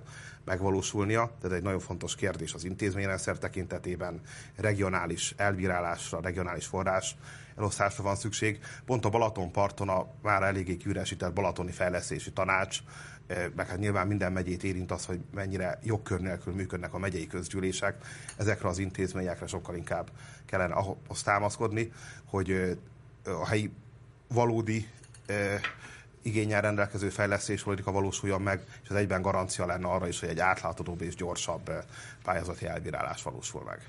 Említetted most a megyei közgyűlést, aminek 2019 óta tagja vagy, ugye, hogyha jól tudom. Mik azok az eredmények, amiket, amiket sikerült elérni ez alatt a két-három év alatt, és amire kifejezetten büszke vagy? Legbüszkébb arra vagyok, hogy nyilván a megyei közgyűlési tagságon egy olyan politikai legitimitás, aminek a nevében föl lehet lépni, és pont arra, hogy milyen küresedett intézményrendszer a megyei közgyűlés, hiszen már nem intézmény fenntartó. Valójában egyetlen egy olyan jogköre van, amelyhez források vannak rendelve, de ez nem kizárólagos jogkör a területfejlesztés operatív programnak a véleményezése. Azt kell mondanom, hogy ami eredményt én a megyében politikusként elértem, a sokkal inkább a megyei közgyűlésen kívül valósult meg, nyilván felhasználva azt a, azt a, azt a politikai legitimitást, én azt gondolom, hogy egy társadalmi konzultáció eredményeképpen beszélhetek most is arról, hogy milyen gazdaságpolitikát szeretnénk a Balatonparton, milyen fejlesztéspolitikát szeretnénk. Nagyon sok helyi lakossal, vállalkozóval, civil szervezettel, képviselőtársakkal eh, beszélgettünk arról, hogy egyébként ha a meglévő építési szabályozatokat is valójában betartanák, akkor nem valósulna meg egy olyan Balatonparti beépítés, amely alapján a helyi lakosok sokszor azt érzik, hogy teljesen kiszorulnak a Balatonpartról. Nem beszélve pont, amit az előbb vázoltam, hogy milyen beruházásokra lenne szükség a kis és középvállalkozások tekintetében. És hát meg kell említenem egy szomorú helyzet, de nyilvánvalóan a vegyébe érkező ukrán menekülteknek is nyújtottunk segítséget élelmiszer és ruhadományokkal. Beszélgettünk egy kicsit a műsor, illetve hát az interjú előtt arról, hogy mennyire jelentős a kampány. Itt Füreden azért alapvetően nagyon kevés plakátot láttunk tőled is, Kontrát Károlytól is. Füredet alapvetően elengedtétek, vagy azt gondoljátok, hogy nem ez a legfontosabb szintere a kampánynak és a küzdelemnek, és inkább az apró településekre próbáltok koncentrálni? Vagy mi az oka annak, hogy mondom, most már itt vagyunk második napja, és igazán jelentős kampánytevékenységgel nem találkozhattunk sem tőletek, sem a Fidesztől? Meglep, mert én egyébként úgy látom, hogy mindkét politikai oldal aktív kampánytevékenységet folytat. E, az apró településeken, de egyébként a városokban kifejezetten sok plakátunk van, legalábbis a helyiek ezt így élik meg. De Füredről beszélek most. E, a Füredet, Balatonfüred egy város, a városok kategóriába besoroltam, tehát pont tegnap este, amikor a műlélési házba autóztam Balaton-Almádiból, akkor számtalanszor láttam magamat mind a 71-es úton, akár óriás plakáton, akár kisebb plakáton, mint Kontrát Károlyt. Be kell menni a városba, be kell menni a városnak abzokban, a részeiben az emberek a mindennapi életeiket élik. Például a Balatonfürediek nem a Balatonparton élik a mindennapi életüket, hanem Balatonfüred belvárosában. Járnak a piacra vásárolni, mennek a hivatal ügyintézkedni, ott nem lehet úgy végigmenni, hogy a plakátjaik ne lehetnének láthatóak. Egyébként azt látom, hogy mind mi, mind pedig a ellenfelünk egy olyan kampányt folytat, amelynek nagyon fontos, és ez az ő oldalukon is azt gondolom, hogy abszolút így van. Fórumokat tartunk, amik nem önmagában politikai agitációról szólnak, hanem egy-egy téma mentén legyen ez külpolitika, belpolitika, társadalompolitika, biztonságpolitika, és például, ha én elmegyek a Balatonfredi piacra vásárolni, akkor mind a ellenfel, mind pedig a saját magunk standja, standja szembe jön. Tehát nyilván valóan egy vidéki térségben, egy kisvárosban, meg főleg egy faluban nem olyan kampánymódszerek kerülnek alkalmazásra, mint egy nagyvárosban, nem egymás hátán vannak óriás plakátok és, és standok, de a folyamatos láthatóság az jelen van, és ez következik azokból az emberi kapcsolatokból is, hogy mindketten ismertek vagyunk itt a választókerületben. És ugyanígy van ez a, a falvak tekintetében, most inkább a városokat hallottam, inkább azokról a kampányokról beszéltél. Mi a helyzet a falvakkal? A Veszprémi, Veszprém 3-ban lévő falvak esetében ugyanúgy megáll az, az országos tendencia, hogy az elnéptelenedés, az előregedés, és ezek a dolgok jelen vannak? Ugye Veszprém 3 és Veszprém 2 választókerület sok mindenben hasonló, nekem jobban tisztem Veszprém 2-es választókerületről beszélni, ha nyilván a szomszéd választókerületet is ismerem, van és ott némi érdekeltségem. Más, más a Balatonparti települések tekintetében ez a trend, mint országosan. Tehát a Balatonparti települések lélekszámban kevésbé néptelenednek el. Ez nagy része egyébként annak köszönhető, hogy az elmúlt években egy régebb óta megindult folyamat, amit egyébként a Covid felerősített, van egy újonnan ideköltöző réteg, akár állandóan, akár kétlakiként ideköltöző réteg. Ezek külföldiek vagy magyar? belföldiek, alapvetően belföldiek.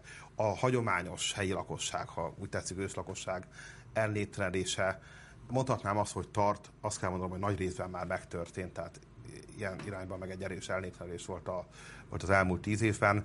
Egyéb iránt, hogyha innen 40 kilométerre elmegyünk, és az már nem ez a választókerület, meg egy másik, másik járás, de mindig azt szoktam mondani, hogy ha ott megnézzünk úgy egy falut, hogy nem tudnánk, hol vagyunk, akkor olyan elné, elnéptelenedett és olyan infrastruktúrában van, hogy nem biztos, hogy azt mondanánk, hogy az egyébként több mutatóban országos átlag fölötti Veszprém megyében, tehát a régióban ez egy probléma, Balatonparton egy kicsit más a helyzet egy gyors záró kérdés, hogy ugye, ahogy már említettem egy korábbi kérdésemben, 2014 óta egyéni országgyűlési képviselő a körzetnek Kontrát Károly. Igazából azon fideszes képviselők közé tartozik, akinek jelentős korrupciós ügy nem tapad a nevéhez, ilyen családi nepotizmusokat lehet említeni vele kapcsolatban, de igazából azt lehet látni, hogy ő egy helyben jól beágyazott, a térségért dolgozó egyéni képviselőjelölt. Igazából mivel buzdítod a helyi polgárokat, miért váltsák le őt rád? Egyértelműen azért, mert Kontrát Károly beágyazódottsága az a Fidesz hatalmi arroganciájának a beágyazódottsága, ő azért a belügyminisztérium államtitkáraként végignézte az önkormányzatok kivéreztetését, én pedig ezzel szemben garanciát vállalok arra, hogy számomra mindig a Balaton és mindig Várpalota képviselete lesz az első, és hogyha az emberek, a helyi választópolgárok úgy látják, hogy véget akarnak vetni annak, hogy a Balatont egy szűk érdekkörhöz sorolják, Várpalota pedig ami egy egykori szocialista iparvárosból alvóváros lett, és továbbra sem tudott egy modern, hatékony, gazdaságilag hatékony fejlődés útjára lépni, ezen változtatni kell, akkor egy új országgyűlési képviselőre van, van szükség egy olyan ember személyében, és nyilván az én személyem is számít, akinek megvan ahhoz a piaci tapasztalata és a politikai beágyazodottsága, hogy ezeket véghez tudja vinni. Benedek Szilveszter, köszönöm szépen, hogy elfogadott a meghívásunkat, és köszönöm szépen, hogy mindezt elmondtad a nézőinknek. Szervusz, minden jót! Köszönöm szépen a meghívást, sziasztok! Most pedig újra kapcsoljuk Bognár Ferencet Skype-on keresztül, mert elvilegben megjavult a vonal, és akkor képesek leszünk tájékozódni arról, hogy pontosan hol is tart a Strike Bizottság készültsége a Veszprémi Közüzemi Szolgáltató ZRT-nél. Szervusz, köszöntelek újfent az adásban! Szervusz Márton, köszönöm ismét a lehetőséget, remélem a technika is lehetővé teszi, hogy el tudjuk mondani amit szeretnénk. Egyáltalán köszönjük a lehetőséget, hogy el tudjuk mondani, és olyan dolgokat is szeretnék elmondani, ami eddig olyan friss, hogy még ugye nem jelent meg sehol, és nem is mindenképpen, beszéltünk. Mindenképpen, csak kérlek, hogy próbáljuk majd ezt ütemesen csinálni, mert fut az adásidő. Egy gyors kérdésem lenne kezdésként hozzád. Ha jól tudom, ti fordultatok Navracsics Tiborhoz segítségért. Mi volt neki pontosan a válasza? Navracsis Tibor nagyon türelmesen és segítőkészen végighallgatott. Háromszor tudtunk kommunikálni, amikor egy közvetítőn keresztül eljutottam hozzá, igent mondott, természetesen megadta a mobilszámát, elérhetőségét, készségesen végighallgatott, és megígérte ugyan közbenjárását, azaz, hogy a polgármester úrnál eljár a kommunikáció megindítása érdekében.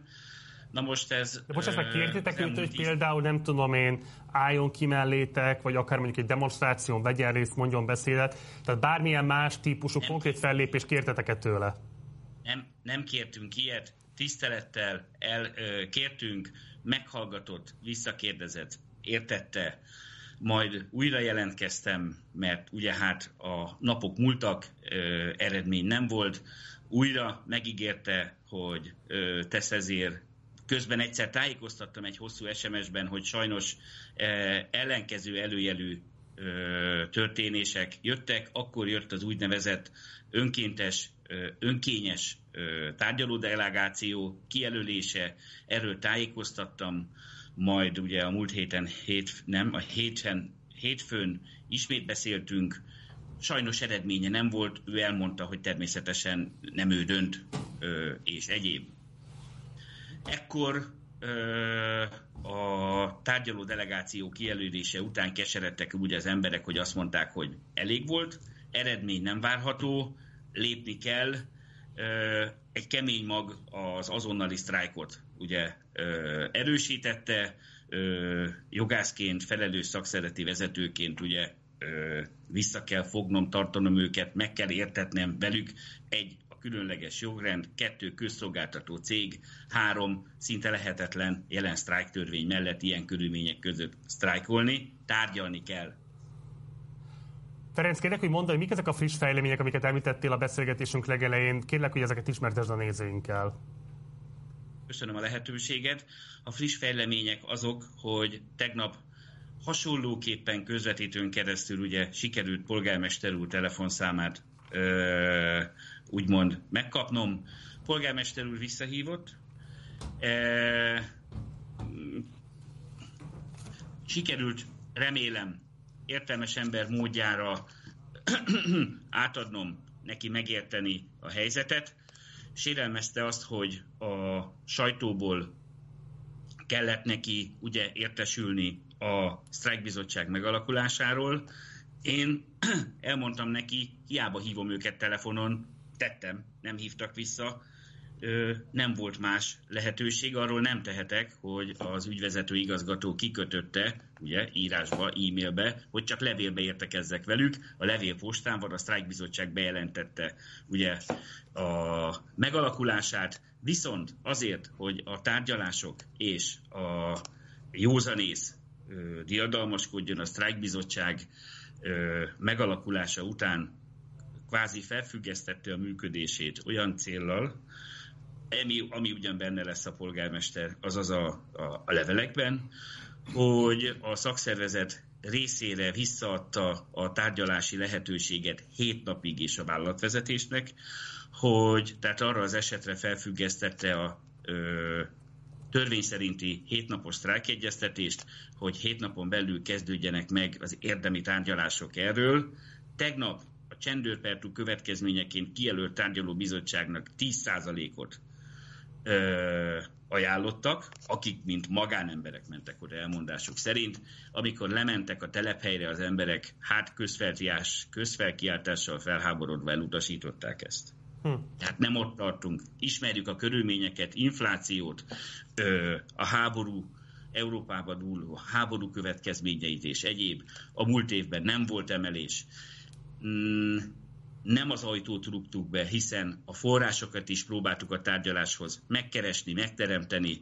Tisztességgel a pénzügyminisztérium válaszolt nekünk, megjelölt forrásokat, lehetőségeket. Ugyan Porba polgármester úr tájékoztatott arról, hogy Veszprém megyejogú város az adóerő miatt kimaradt ebből, de hát mi azt meg tudjuk, hogy egyedileg fordulhatnak támogatásért az önkormányzatok. Igen, a munkavállalók eltökéltek, annyit még megosztanék veled, Márton és a tisztelt nézőkkel, hogy ami erőt adott, tegnap több telefont kaptam arra a cégtől, dolgozóiról. Nagyon korrekten. Jó napot kívánok, tisztelettel érdeklődni szeretnénk. Itt lehet csatlakozni a sztrájkhoz? Hm.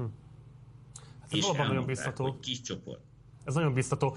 Ferenc, hát egyrészt nagyon sok kitartást kívánok nektek a küzdelmetekhez, tényleg sok sikert, és külön kérlek, hogy továbbítsd a jó kívánságainkat a dolgozóknak, akiknek ezúton is minden megbecsülésünket küldjük, hogy a küzdelmüket folytassák, és ne adják föl. Ez azt gondolom, hogy nagyon fontos és inspiráló tevékenység.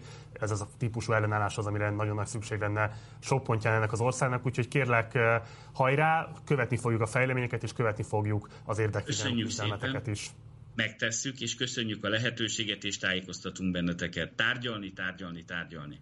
Szép napot! Legjobbakat, szervusz, minden jót nektek, hajrá! Szervusztok!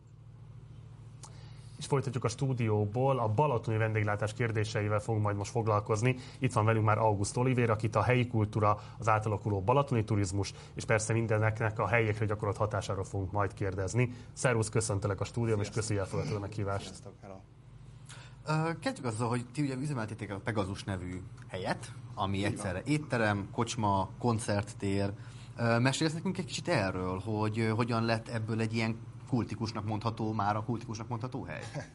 Hát köszönöm, hogy ezt mondjátok. Hogyan lett?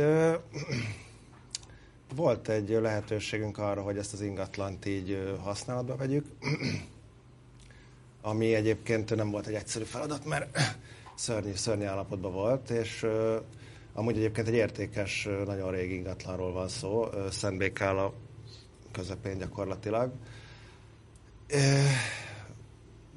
Amit így saját erőből minimális erőforrásokkal elkezdtünk így felújítani.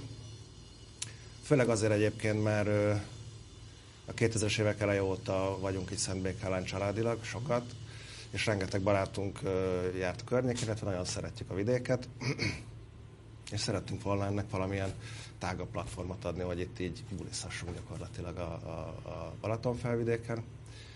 És egyik dolog követte a másikat, nem volt ez annyira tudatos dolog. Ez egy gyönyörű, nem tudom, hogy jártatok-e nálunk már, egy gyönyörű kert, szuper, egy gyönyörű kert, egy nagy épület, nem volt használatban, és, és, és, és nekiálltunk, és elkezdtük csinálni. Egy csodálatos lagzi voltam ott egyébként. Tényleg? Igen, de nem, nem most már jó ideje. Á, és tényleg nagyon jó hely, és nagyon szép a kilátás, és nagyon jó volt minden. Á, mennyire tudtok egyébként építeni a helyi közönségre? Tehát igazából ki a ti közönség célcsoportotok, hogyha lehet így fogalmazni? Ez alapvetően egy turista hely, vagy azért van kapcsolat a szentbékálaiakkal is? Hát ez egy turista hely, tehát hogy természetesen ez egy nagyon kis közösség, Szentbékál 200 akárhány lélekszámú falu, ha jól tudom, de nem akarok hírséget mondani.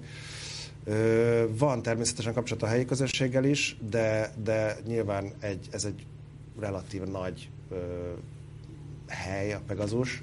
Nem, nem építhetünk egy ilyen kis közösségre az, az ügyben, hogy, hogy, hogy ez egy gazdaságilag értelmezhető vállalkozás legyen. De nem is ennyire tudatos volt ez a dolog, egyszerűen mi próbáltunk olyan színvonalon, meg olyan jellegű kultúrát hozni erre a helyre, ami, ami, amit mi szerettünk, és én azt gondolom, hogy ez, ez szép lassan megtalálta a saját közönségét. Ugye nyilván Balaton felvidék az egy nagyon trendi vidék Magyarországon most. Nyilván nem, nem azért trendi, mert a helyiek trendivé tették, hanem mert nagyon sokan jönnek ide az országszerte. De van ebből konfliktus a helyiekkel? Tehát ők hogyan élik meg a ti jelenléteteket? Én azt hiszem, hogy, hogy nyilván vannak surlódások, mert nyáron, szezon közben ez egy jelentős forgalmú hely.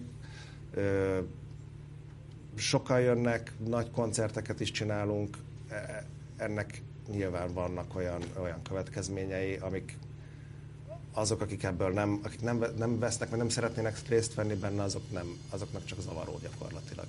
Tehát van, vannak nyilvásulódások, mint mindenhol, mindennel, ami másokat is érint valamilyen szinten vállalkozás. És mi nektek a kurátori koncepciótok, amikor összeállítjátok akár a, a zenei felhozatalt, akár azt a, azt a kulturális ö, témát, amit képviseltek ott? Hát meg figyelj. Ö, Vagy ami jön, az úgy bejön? Nem, hát nyilván nem. Kiterjedt ismeretségi körünk van, sok közeli barátunk tagja különböző művészeti, zenei köröknek, társaságoknak. Én nem vagyok már olyan fiatal, de többen vagyunk, akik szintén nálam egy kicsit idősebbek, vagy, vagy hasonlókorúak, és azért viszonylag jól beágyazottak több generációnyi zenei, kulturális életbe és innen, aki így szimpatikus, meg akivel összejön valamilyen, valamilyen ö, lehetőség, akkor ő, ők, ők szoktak nálunk ö, ö, fellépni, vagy, vagy workshopot tartani. Kérdeztem mert hogyha úgy, úgy vettem ki, hogy kicsit így a, a gasztró élményen egy kicsit túlmutat a küldetésetek ott helyben. Abszolút. Hát abszolút, hogyha ha, ö, ez is nyilván abból adódott, hogy azt láttuk, hogy nagyon nagy a hely, nem tudjuk csak vendéglátás, nem tudjuk csak gasztronómiai vendéglátással megtölteni tartalmilag, és, és akkor volt egy, egy színpad, gondoltuk, hogy akkor csináljunk egy koncertet, és akkor ez, ebből jött a többi. Nagyon, nagyon jó élmény egyébként egy koncert, mert, mert, mert tényleg nagyon közel vagy a közönséghez, egy ilyen egy zárt, szép ősfás kert, egy jó, jó, jó élmény. Mit gondolsz a balatoni vendéglátás helyzetéről általában, és ketté bontanám a kérdést, és kérlek, hogy mindkét részre tér majd ki. Egyrészt nyilván itt volt a Covid-válság, ami egy alaposan megtépázta nem csak a balatoni vendéglátás, hanem általában a turizmust és a nemzetgazdaság egészét. Tehát kicsit erről is beszél majd, hogy hogyan készültök az első kvázi Covid-mentes nyárra. A másik pedig, hogy azért nagyon régóta vagytok itt, tehát bizonyos értelemben a 2010 előtt is, a 2010 utáni állapotokra is van tapasztalatotok. Mit tapasztaltok, mennyiben ez a típusú trendiség, amiről beszéltél, ami érinti a Balaton felvidéket, ez mennyiben használt a környezetnek, mennyiben használt a vendéglátásnak, és mennyiben alakult ki egy, típusa, egy típusú ilyen, nem tudom, gentrifikált használata a Balatonnak. Arra gondolok alapvetően, hogy jelentős mértékben használja mondjuk adott esetben a budapesti felső középosztály arra, hogy hétvégén meglátogassa a Balatont, itt éljen adott esetben a hétvégén, fogyasszon, szórakozzon, jól érezze magát, de mondjuk például olyan ingatlanokat újít föl, és olyan ingatlanokat vásárol, vagy épít adott esetben, amelyeknek évközbeni használata hát erőteljesen megkérdőjelezhető, konkrétan konganak és üresen állnak. Itt a Füredi rakparton is százával állnak a különböző ingatlanok, amelyeknek nyilvánvalóan semmi más használata nincs, csak turisztikai. Tehát kicsit összetett kérdés, de kérlek, hogy mindkét aspektusára próbálj kitérni. Ö, igen. 2010 kettő körül kezdtünk mi el egyébként itt így építkezni a Pegasusban. Én előtte már ott voltam a környéken, de akkor még nem vállalkoztunk vendéglátás tekintetében, úgyhogy azelőtt gyakorlatilag gondolom ugyanaz volt, mint azután, csak lassabban fejlődött ez az egész téma. a balatoni vendéglátás helyzete, én azt gondolom, hogy, hogy az utóbbi tíz évben csak fejlődött. Tehát, hogy sokkal szélesebb palettán lehet válogatni mindenféle szolgáltatás közül vendéglátásban. Én, én nem tudok rosszat mondani róla, nyilván, nyilván volt honnan fejlődni ennek az egész iparágnak a Balaton környékén. Tehát nem érzékeled azt, hogy egy típusú túlturizmus nyomná rá a bélyegét a Balatonra? Túlturizmus? Igen. Hát nézd, ez, a, ez szerintem ez a, ez, ennek a vidéknek nagyon nincs más lehetősége abban, hogy itt gazdaságilag versenyben maradjon, mint a, a turizmus. Tehát most nyilván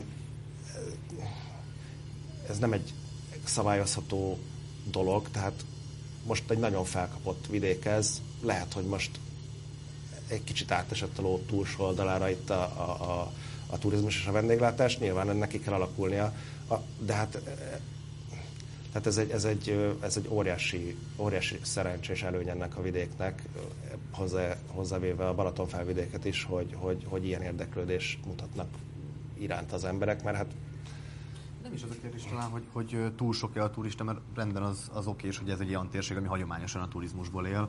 Még Budapesttel kapcsolatban, ott a Buli negyeddel kapcsolatban merült fél például ez a dilemma, hogy ott is mondták azt, eh, voltak olyanok, akik azt állították, hogy nincsen túl turizmus, hanem csak egyszerűen nincsen megszervezve, nincsen kialakítva infrastruktúrálisan az egész történet. Ez hogyan történik itt ez, helyben? ez nyilván ez itt is igaz, tehát hogy, hogy bőven nagyobb az érdeklődés a környék iránt, mint, mint amilyen szinten Egyrészt ez, ez, ez, ez összefogottan központilag ki van aknázva, és mint amennyire az infrastruktúra fejlesztve van alá. Ennek egy klasszikus példája a, környéken az a bicikliút nem, lét, nem létezése, vagy a hiánya. rengetegen bicikliznek. Tehát ugye itt a Balatoni Bringa út körbe, miatt rengeteg a biciklis a környéken is és ugye nagyon sokan szeretnének felbiciklizni a Balaton felvidékre, ami egy remek biciklizési, biciklizésre alkalmas vidék. Ugye kicsit hegyes-földjes, nagyon közel vannak egymáshoz, nagyon szép kis települések, tehát fantasztikusan bejárható lenne biciklivel. Nem tudom pontosan, de évtizedek óta próbálnak egy bicikliutat építeni a környékre, ahogy ezt nagyon szuperül működik, hogy Ausztriában ilyen kis falvak rengeteg biciklúttal össze vannak kötve. Ez például nagyon sokat segítene valószínűleg. Biztos vagyok benne, hogy többen lennének ettől, és nem kevesebben a környéken turisták, de, de egyrészt sokkal biztonságosabban, és, és egy, és, mondtam, egy, egy, egy tudatosabb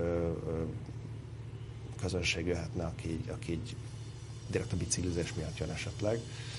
Ez egy szuper dolog lenne. Nagyon sok ilyen van, gondolom. Én nem nem vagyok szakértő a turizmusnak alapvetően, tehát mi, mi egy, egy vendéglátó vállalkozást próbálunk egy igazgatni, de ez például egy, egy, egy, egy sarokpont lehetne, igen. Zárásként térjünk rá azért erre a Covid kérdéskörre is, tehát Igen. ez lesz az első nyár, amit kvázi Covid-mentesen lehet majd eltölteni a Balatonnál. Hogyan készültök erre, és szerinted milyen potenciál van ebben az időszakban, úgy a számotokra, mint a többi vendéglátóegység számára? mi nagyon szerencsések voltunk, azt hiszem, az egész Covid helyzet szerencsétlenségében, mert amikor elindult ez az egész őrület, akkor ugye mi vidéki hely vagyunk, eleve mi nyithattunk ki elsők között, még az első hullámok idején, Ugye alapvetően kerti kerthelyiség vagyunk, nagy kerttel, szintén ugye sokkal lazább volt a szabályozás nekünk, akkor utána 500, 500 fős koncerteket tudunk amúgy is maximum tartani, pont az is nekünk a szabályozásba belefért. Úgyhogy szintén szólva nekünk, tehát mi gyakorlatilag egy, az első évben, az első Covid évben egy csomó új vendégünk lett amiatt, mert hogy Budapesten nem lehetett szórakozni, meg bulizni, és emiatt tök sokan jöttek hozzánk szerintem. Úgyhogy mi minden évben ugyanúgy készültünk gyakorlatilag, télen szervezzük a nyári eseményeket, toborozzuk a csapatot, és, és bízunk benne, hogy nem lesz háború, meg még nagyobb vírus, meg nem tudom mi, és akkor kinyithatunk és működhetnek a dolgok. Úgyhogy nagyon extra nem készülünk sehogy, reméljük, hogy minden marad a régiben. Olivier, nagyon szépen köszönöm, hogy elfogadtad a meghívásunkat, és köszönjük, hogy eljöttél ide. Sok sikert a nyárra, minden jót nektek. Hello! Sziasztok, hello! Most pedig hírösszefoglalóval folytatjuk a műsort. Államfői választása utáni első interjújában a megdöbbentő orosz agresszióról beszélt Novák Katalin, erről számolt be a 24.hu. A politikus a Kossuth Rádióban a háború szörnyűségéről beszélt az interjú első részében, és személyes benyomásait is elmondta, miután határszemlét tartott az ukrán-magyar határon. Novák azt hangsúlyozta, hogy a határmenti embereket megdöbbentette Oroszország agresszív fellépése. Orbán Viktor miniszterelnök elutasította Vladimir Zelenszky ukrán elnöknek az Európai Tanácsban Magyarországgal szemben megfogalmazott követeléseit. Mert azok ellentétesek hazánk érdekeivel, közölte az MTV-jel Havasi Bertalan, a miniszterelnök és sajtóiroda vezetője. Ma az ukrán határa látogat Joe Biden, amerikai elnök. A lengyel-ukrán határhoz közeli városba utazik négy napos európai útja utolsó napján. Az Air Force One a lengyelországi Zeszov városában fog leszállni, néhány kilométerre az ukrán határtól. Elég nagyot hazudott Orbán sajtófőnök az EU-s pénzekről, írja Magyari Péter 44.hu-n. Havasi Bertan csütörtökön közölte az NTI-vel, hogy 300 millió eurós uniós forrás nyílhat meg rövidesen Magyarország számára, csak hogy a valóságban Orbán levelének semmi köze sincs ahhoz a 300 millióhoz, aminek az érkezését a magyar kormány ünnepli. Ezt a pénzt ugyanis mindenképpen megkapta volna Magyarország, független attól az 5800 milliárd forinttól, amit Orbán Viktor a levelében követelt. Ez volt a hír összefoglalónk. És akkor most, hát igazából a teljes roadshow záró interjú blokkra következik, ami egy különösen nehéz interjú blokk lesz, mert egy talán nem túlzás azt állítani, hogy egy kedves barátról és egy nagyon fontos szövetségesről fogunk most megemlékezni, aki az én személyes, még aktivista életutamban, illetve a Partizán történetében, sőt a sok más médiummal közösen indított helyközi járat nevű kezdeményezésünkben játszott meghatározó szerepet, az ő támogatása tette lehetővé úgy a helyközi járat elindítását, mint egyébként a Partizánnak is a működését nagyon-nagyon hosszú ideig. Varga Imréről van szó, a e, hűségesebb nézőink valószínűleg már találkozhattak a nevével, hiszen amikor e, rendkívül fiatalon, tragikus körülmények között el kellett hunynia, akkor csináltunk több műsort is, amiben megemlékeztünk az ő szeméről, posztoltunk is róla a Facebook oldalunkon, tehát ismert lehet esetlegesen a személye a nézőink számára. Viszont éppen azért, mert hogy itt vagyunk most a Balatonon, egy Balatonalmádiban élt ember volt, és itt fejtette ki lokálpatrióta tevékenységét is, Szóval szerettünk volna róla megemlékezni. A most következő interjú blogban erről lesz szó. Itt van velünk a stúdióban Szecsődi Andrea és Kovács Mihály. Szervusztok, köszi elfogadtatok a meghívásunkat, akik szintén ismerősei voltatok Imrének, illetve a ti lokálpatrióta törekvéseiteknek is nagyon fontos támogatója volt Imre. Um, először kérlek, hogy röviden mondjátok, hogy pontosan mi ez a kezdeményezés, amit uh, Imre is támogatott, és aminek tagja is volt, és akkor beszélgessünk erről egy picit. Mondja. Tulajdonképpen uh 2018 végén összegyűlt egy csapat, a, főleg a Mihály segítségével összegyűlt egy csapat, aki, aki úgymond tenni szeretett volna a városért, össze akarta fogni a civil egyesületeket, és valamennyire ellenzéke szeretett volna lenni az akkori Fideszes városvezetésnek, és ehhez a csapathoz 2019 elején csatlakozott Varga Imre is, mint, mint egy átlag almádi állampolgár, ugyanúgy jelentkezett hozzánk, tag fel, tehát ahogy a tagokat felvettük, őt is sorainkba ö, engedtük, és ö, ő is elkezdett minket támogatni, aminek az lett a, az eredménye, hogy egy nagyon népszerű helyi újságot ki tudtunk adni havi, ö, majd később két havonta, ö, ami tulajdonképpen a városnak a, a, a működését, a városnak azok a, a, a, a kormánypárti vezetés által elhallgatott ö, ö, működésével kapcsolatban is foglalkozott a várossal, tehát nem csak, hogy minden szép, minden jó, hanem azokról is megemlékezett, amit, amit javítani kellene a városban. Illetve hát amit, ami miért még alakult az Egyesület, azok pedig olyan rendezvények voltak, ahol a többi civil egyesülettel összefogva tudtunk programokat csinálni, vagy esetleg segíteni, akár ugye elkezdődött a Covid, akkor is, akkor is az Egyesület tagjai segítettek. És ami ehhez kellett anyagi támogatás, azt nagy részben az Imrétől meg is kaptuk, amit, amiért nagyon is hálásak vagyunk neki.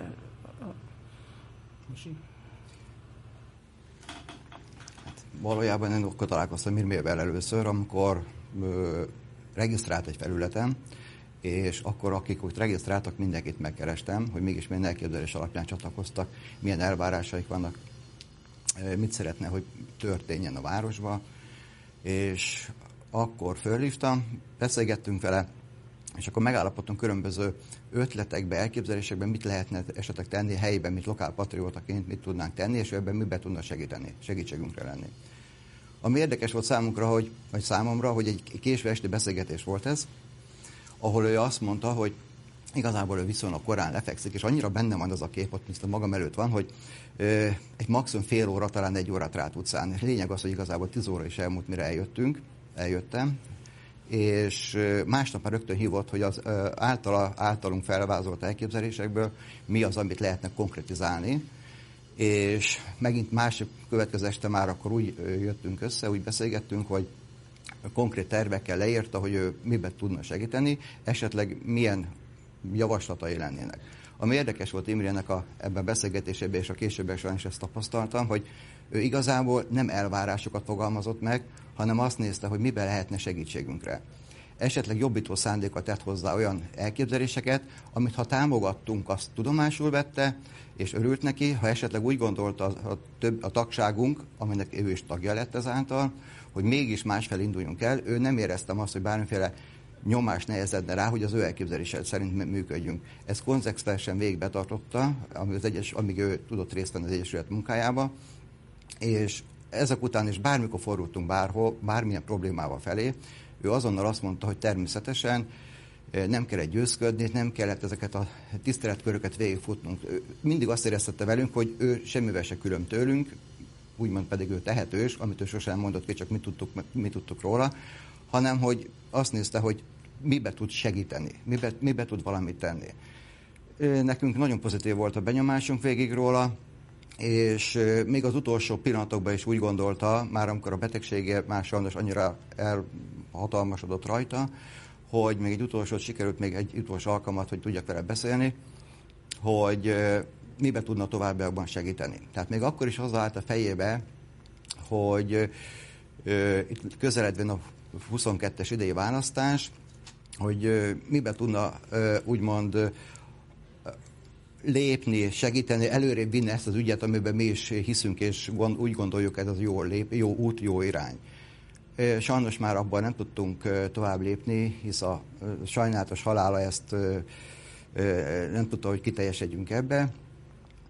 Tehát így, így tudnák Varga Imréről röviden összefoglalóan valamit, valamit mondani róla. Szerintem én is erősítenék, hogy még az utolsó heteiben is, amikor már tényleg nagyon rossz állapotban volt, akkor is egyébként végig kapcsolatban voltunk, és rendkívül lelkismeretesen érdeklődött, és, és próbálta valamilyen módon elrendezni ezeket a viszonyokat, tehát hogy tényleg csak a legmagasabb, nem tudom, jelzőkkel lehet beszélni az ő elhivatottságáról ilyen szempontból. Ugye ez a típusú szerintem meccinási felfogás, ez nagyon ritka. Egyébként szeretném mondani, hogy van a Partizának más olyan támogató is, akiről hasonlóképpen tudnék beszélni, de Imre ebből a szempontból mindenképpen azt gondolom, hogy megérdemli a, a kiemelést. Van-e olyan személyes emléketek, ami nagyon érzékletesen tudná leírni az ő személyiségét, ami számotokra meghatározó emlék vele kapcsolatban, és ami segítette a nézőinknek is, hogy egy kicsit közelebb hozzátok az ő ismeretlen személyét hozzájuk. Nekem talán az, amikor tehát ő a maga szerény módján viselkedett folyton, tehát rettenetesen csendes, visszahúzódó ember volt, és amikor elkezdtük kiadni az újságot, amit az ő segítségével tudtunk kiadni, tehát a városi újságot, akkor, akkor még nem tudtuk terjeszteni tehát akkor még gondolkodtunk azon, hogy hogyan tudna ez eljutni a 3500 háztartásba, és, és egyszerűen valahogy úgy adódott, hogy az élére állt ennek a, a feladatnak, és ő volt az, aki felosztotta a, a feladatokat, hogy ki, hogyan és hol, hol fogja ezt az újságot, és ő maga ugyanúgy vitte az újságot, tehát nem az volt, hogy ő csak feladatokat oszt, hanem, hanem ugyanúgy vállalta a feladatot, mint ahogy ki is osztotta. Tehát a maga szerény módján, amilyen, amilyen ő volt mindig is. Hogy szereztetek egyébként ez az újsághoz szellemi tőkét? Szóval ott kik voltak azok, akik írtak effektíve ebbe az újságba? A lakosság? Nem, az Egyesület tagjai írtak. Volt nyilván olyan, hogy a lakosság adott meg témát, vagy jelezte, hogy miről szeretne olvasni. Később pedig volt már olyan, hogy professzionális újságíró segített nekünk, aki nyilván az elveinkkel maximálisan egy síkon mozgott. Tehát vegyes volt, vegyes. Nekem volt egy a több minden, több, minden, több minden között is egy olyan emlékem róla, hogy tavaly, amikor beindult az a Covid járvány, és kaptam egy telefont, lezárások, akkor voltak, amikor tényleg majdnem, majdnem kijárási tilalommal egyező volt, hogy mindenki üljön otthon, és kaptam egy füredi hölgytől egy telefont, aki Szabolcsból származik, hogy nagy problémák vannak egy, egy cigány soron, valami Szabolcsi kis településen, hogy sajnos szó szerint már éheznek ott az ott lévő szegény családok tudnák is segíteni. Természetesen, tehát igen, kicsit lelkismondulás olyan valaki én megkereséssel fordul felém, de rögtön Imre jutott eszembe. Föl is hívtam Imrét, hogy miről lenne szó, és azonnal azt jelenti, egy órán belül egy jelentősebb, olyan összegeit tudott ennek a hölgynek a rendelkezésére, amit a hölgy később, később vissza, hogy vissza, beszéltem vele, hogy ő a felét is soknak gondolta volna. Tehát ő rögtön azt nézte, hogy maximálisan lehet a legnagyobb keretek között mibe tud segíteni. Ez annyira előttem van ez a kép, és úgy érzem, hogy amikor ezeket, ugye természetesen ilyenkor az ember nevetetésebb adóan is megköszöni. És nem csak azért, mert ebből, hanem az őszintén így is hisz, hogy ez legalább illik egy köszönő szót ilyenkor mondani. Őszinte az legtöbbször zavarba volt, hogy ezért nem jár köszönet, ez teljesen természetes, megérti a helyzetet. Tehát nekem ez a kép ez nagyon erőttem van.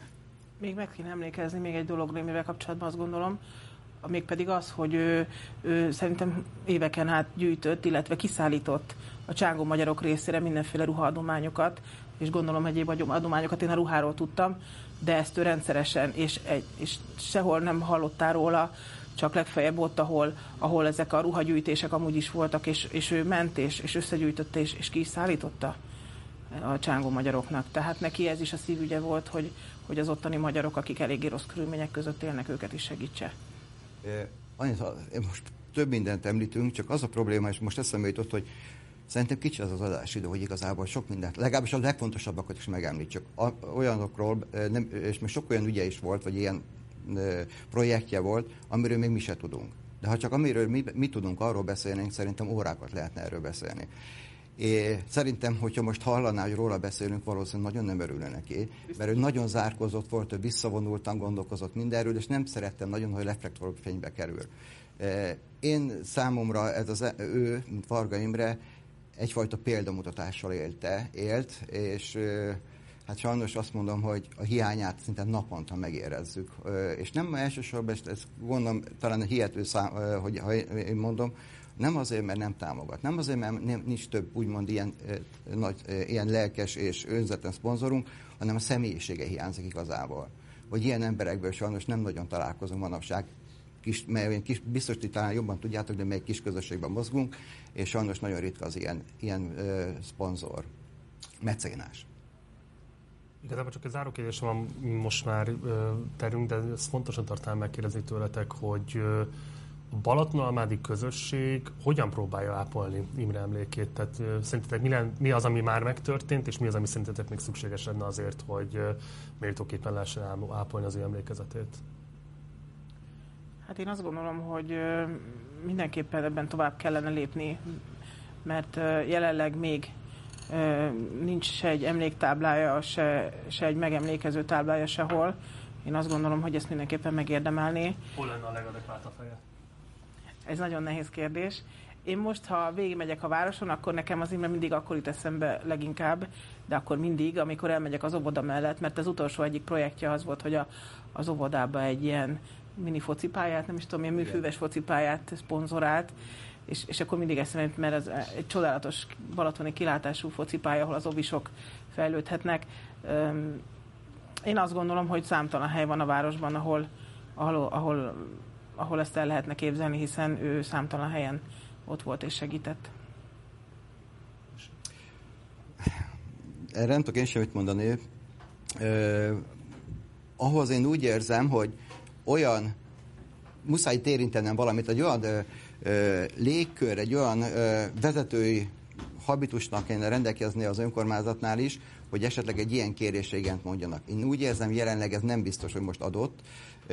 Mi tényleg azon leszünk, hogy ez megvalósuljon, és legyen valamiféle kis pont, ahol az meg, Varga Imréről valami kis emlék, hogy ott legyen a város, hogy mi mindent tett a városunkért. Ennyi. Szecsényi Andrea, Kovács Mihály, köszönöm szépen, hogy itt voltatok velünk, köszönjük, megosztottatok a nézőinkkel.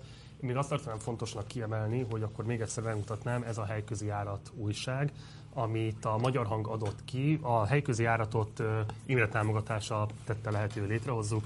Ez az átlátszó, a mérce, a Magyar Hang, a G7, a Szabad Pécs és a Partizán közös kezdeményezése annak érdekében, hogy minél inkább eljutassuk a körúton kívüli hírek hangját a Magyarország nyilvánossághoz. Ugye a helyközi járat keretében ezek a szerkesztőségek, amelyeket felsoroltam, különböző cikkeket publikáltak fontos helyi ügyekről, amelyek kevésbé ütötték át eddig az országos nyilvánosság inger küszöbét. A Partizánban pedig egy videós csapat hétről hétre ezekről különböző igen magas esztétikai színvonalú újságíró szakmailag is rendkívül nívós videóriportokat készített, amikre különösen büszkék vagyunk. Nos, mindezt Marga Imre hozzájárulása tette lehetővé. Imre özvegyének, hozzátartozóinak és szeretteinek a részvétünket küldjük innen is, az önmérkétől megjegyezzük. És akkor elkezdtünk az áráshoz. Elkezdtünk a záráshoz, ez volt a rócsónk, de lesznek még a jövő hét folyamán is heti adások. A heti adások alatt értem azt, hogy napi kettő, reggel és este. A mai este folyamán pedig még lesz 3 harmad plusz, a 24 jel közös műsorunk. Ebben Marci ö, fog majd részt venni este 6-tól a csatornánkra kattintva nézhetitek az adást. Illetve a jövő héten ugye a választási adásrend lesz, 8-tól 10-ig lesz Agitpop minden reggel, illetve este lesz még ö, 6 órától a szokásos politikusokkal, szakértőkkel készülő műsor. Marci első társműsor vezetője Alföldi Róbert lesz jövő hét hétfőn. Mi, mi pedig még legközelebb a, valószínűleg majd a harmadikai eredményváró adásban fogunk találkozni, ugyanis készülünk egy nagyobb lélegzetű eredményváró közvetítéssel, délután 5-től várunk titeket, aztán ameddig tart, addig tart, meglátjuk, hogy mikor érkeznek meg az eredmények, de valószínűleg az éjszakában nyúló műsorral készülünk nektek, illetve ott lesz még az eredményvárunk, ahol pedig ö, személyesen Valós Zsófi fogja vezetni a Madhouse-ban az ottani interjúkat, beszélgetéseket, és ott is követhetitek az adást, illetve lehet találkozni. A helyek már tudtommal elfogytak, de legfeljebb ki lehet állni a hely elé, utcabál, jó idő lesz. Nyugodtan jöhetnek ott az úgyhogy utcára is, persze. Lesznek kivetítők, úgyhogy nem fogjátok, nem fogtok lemaradni semmiről, hogyha eljöttök az Anker közben, a Deák tér mellett a Madhouse-ba valóban.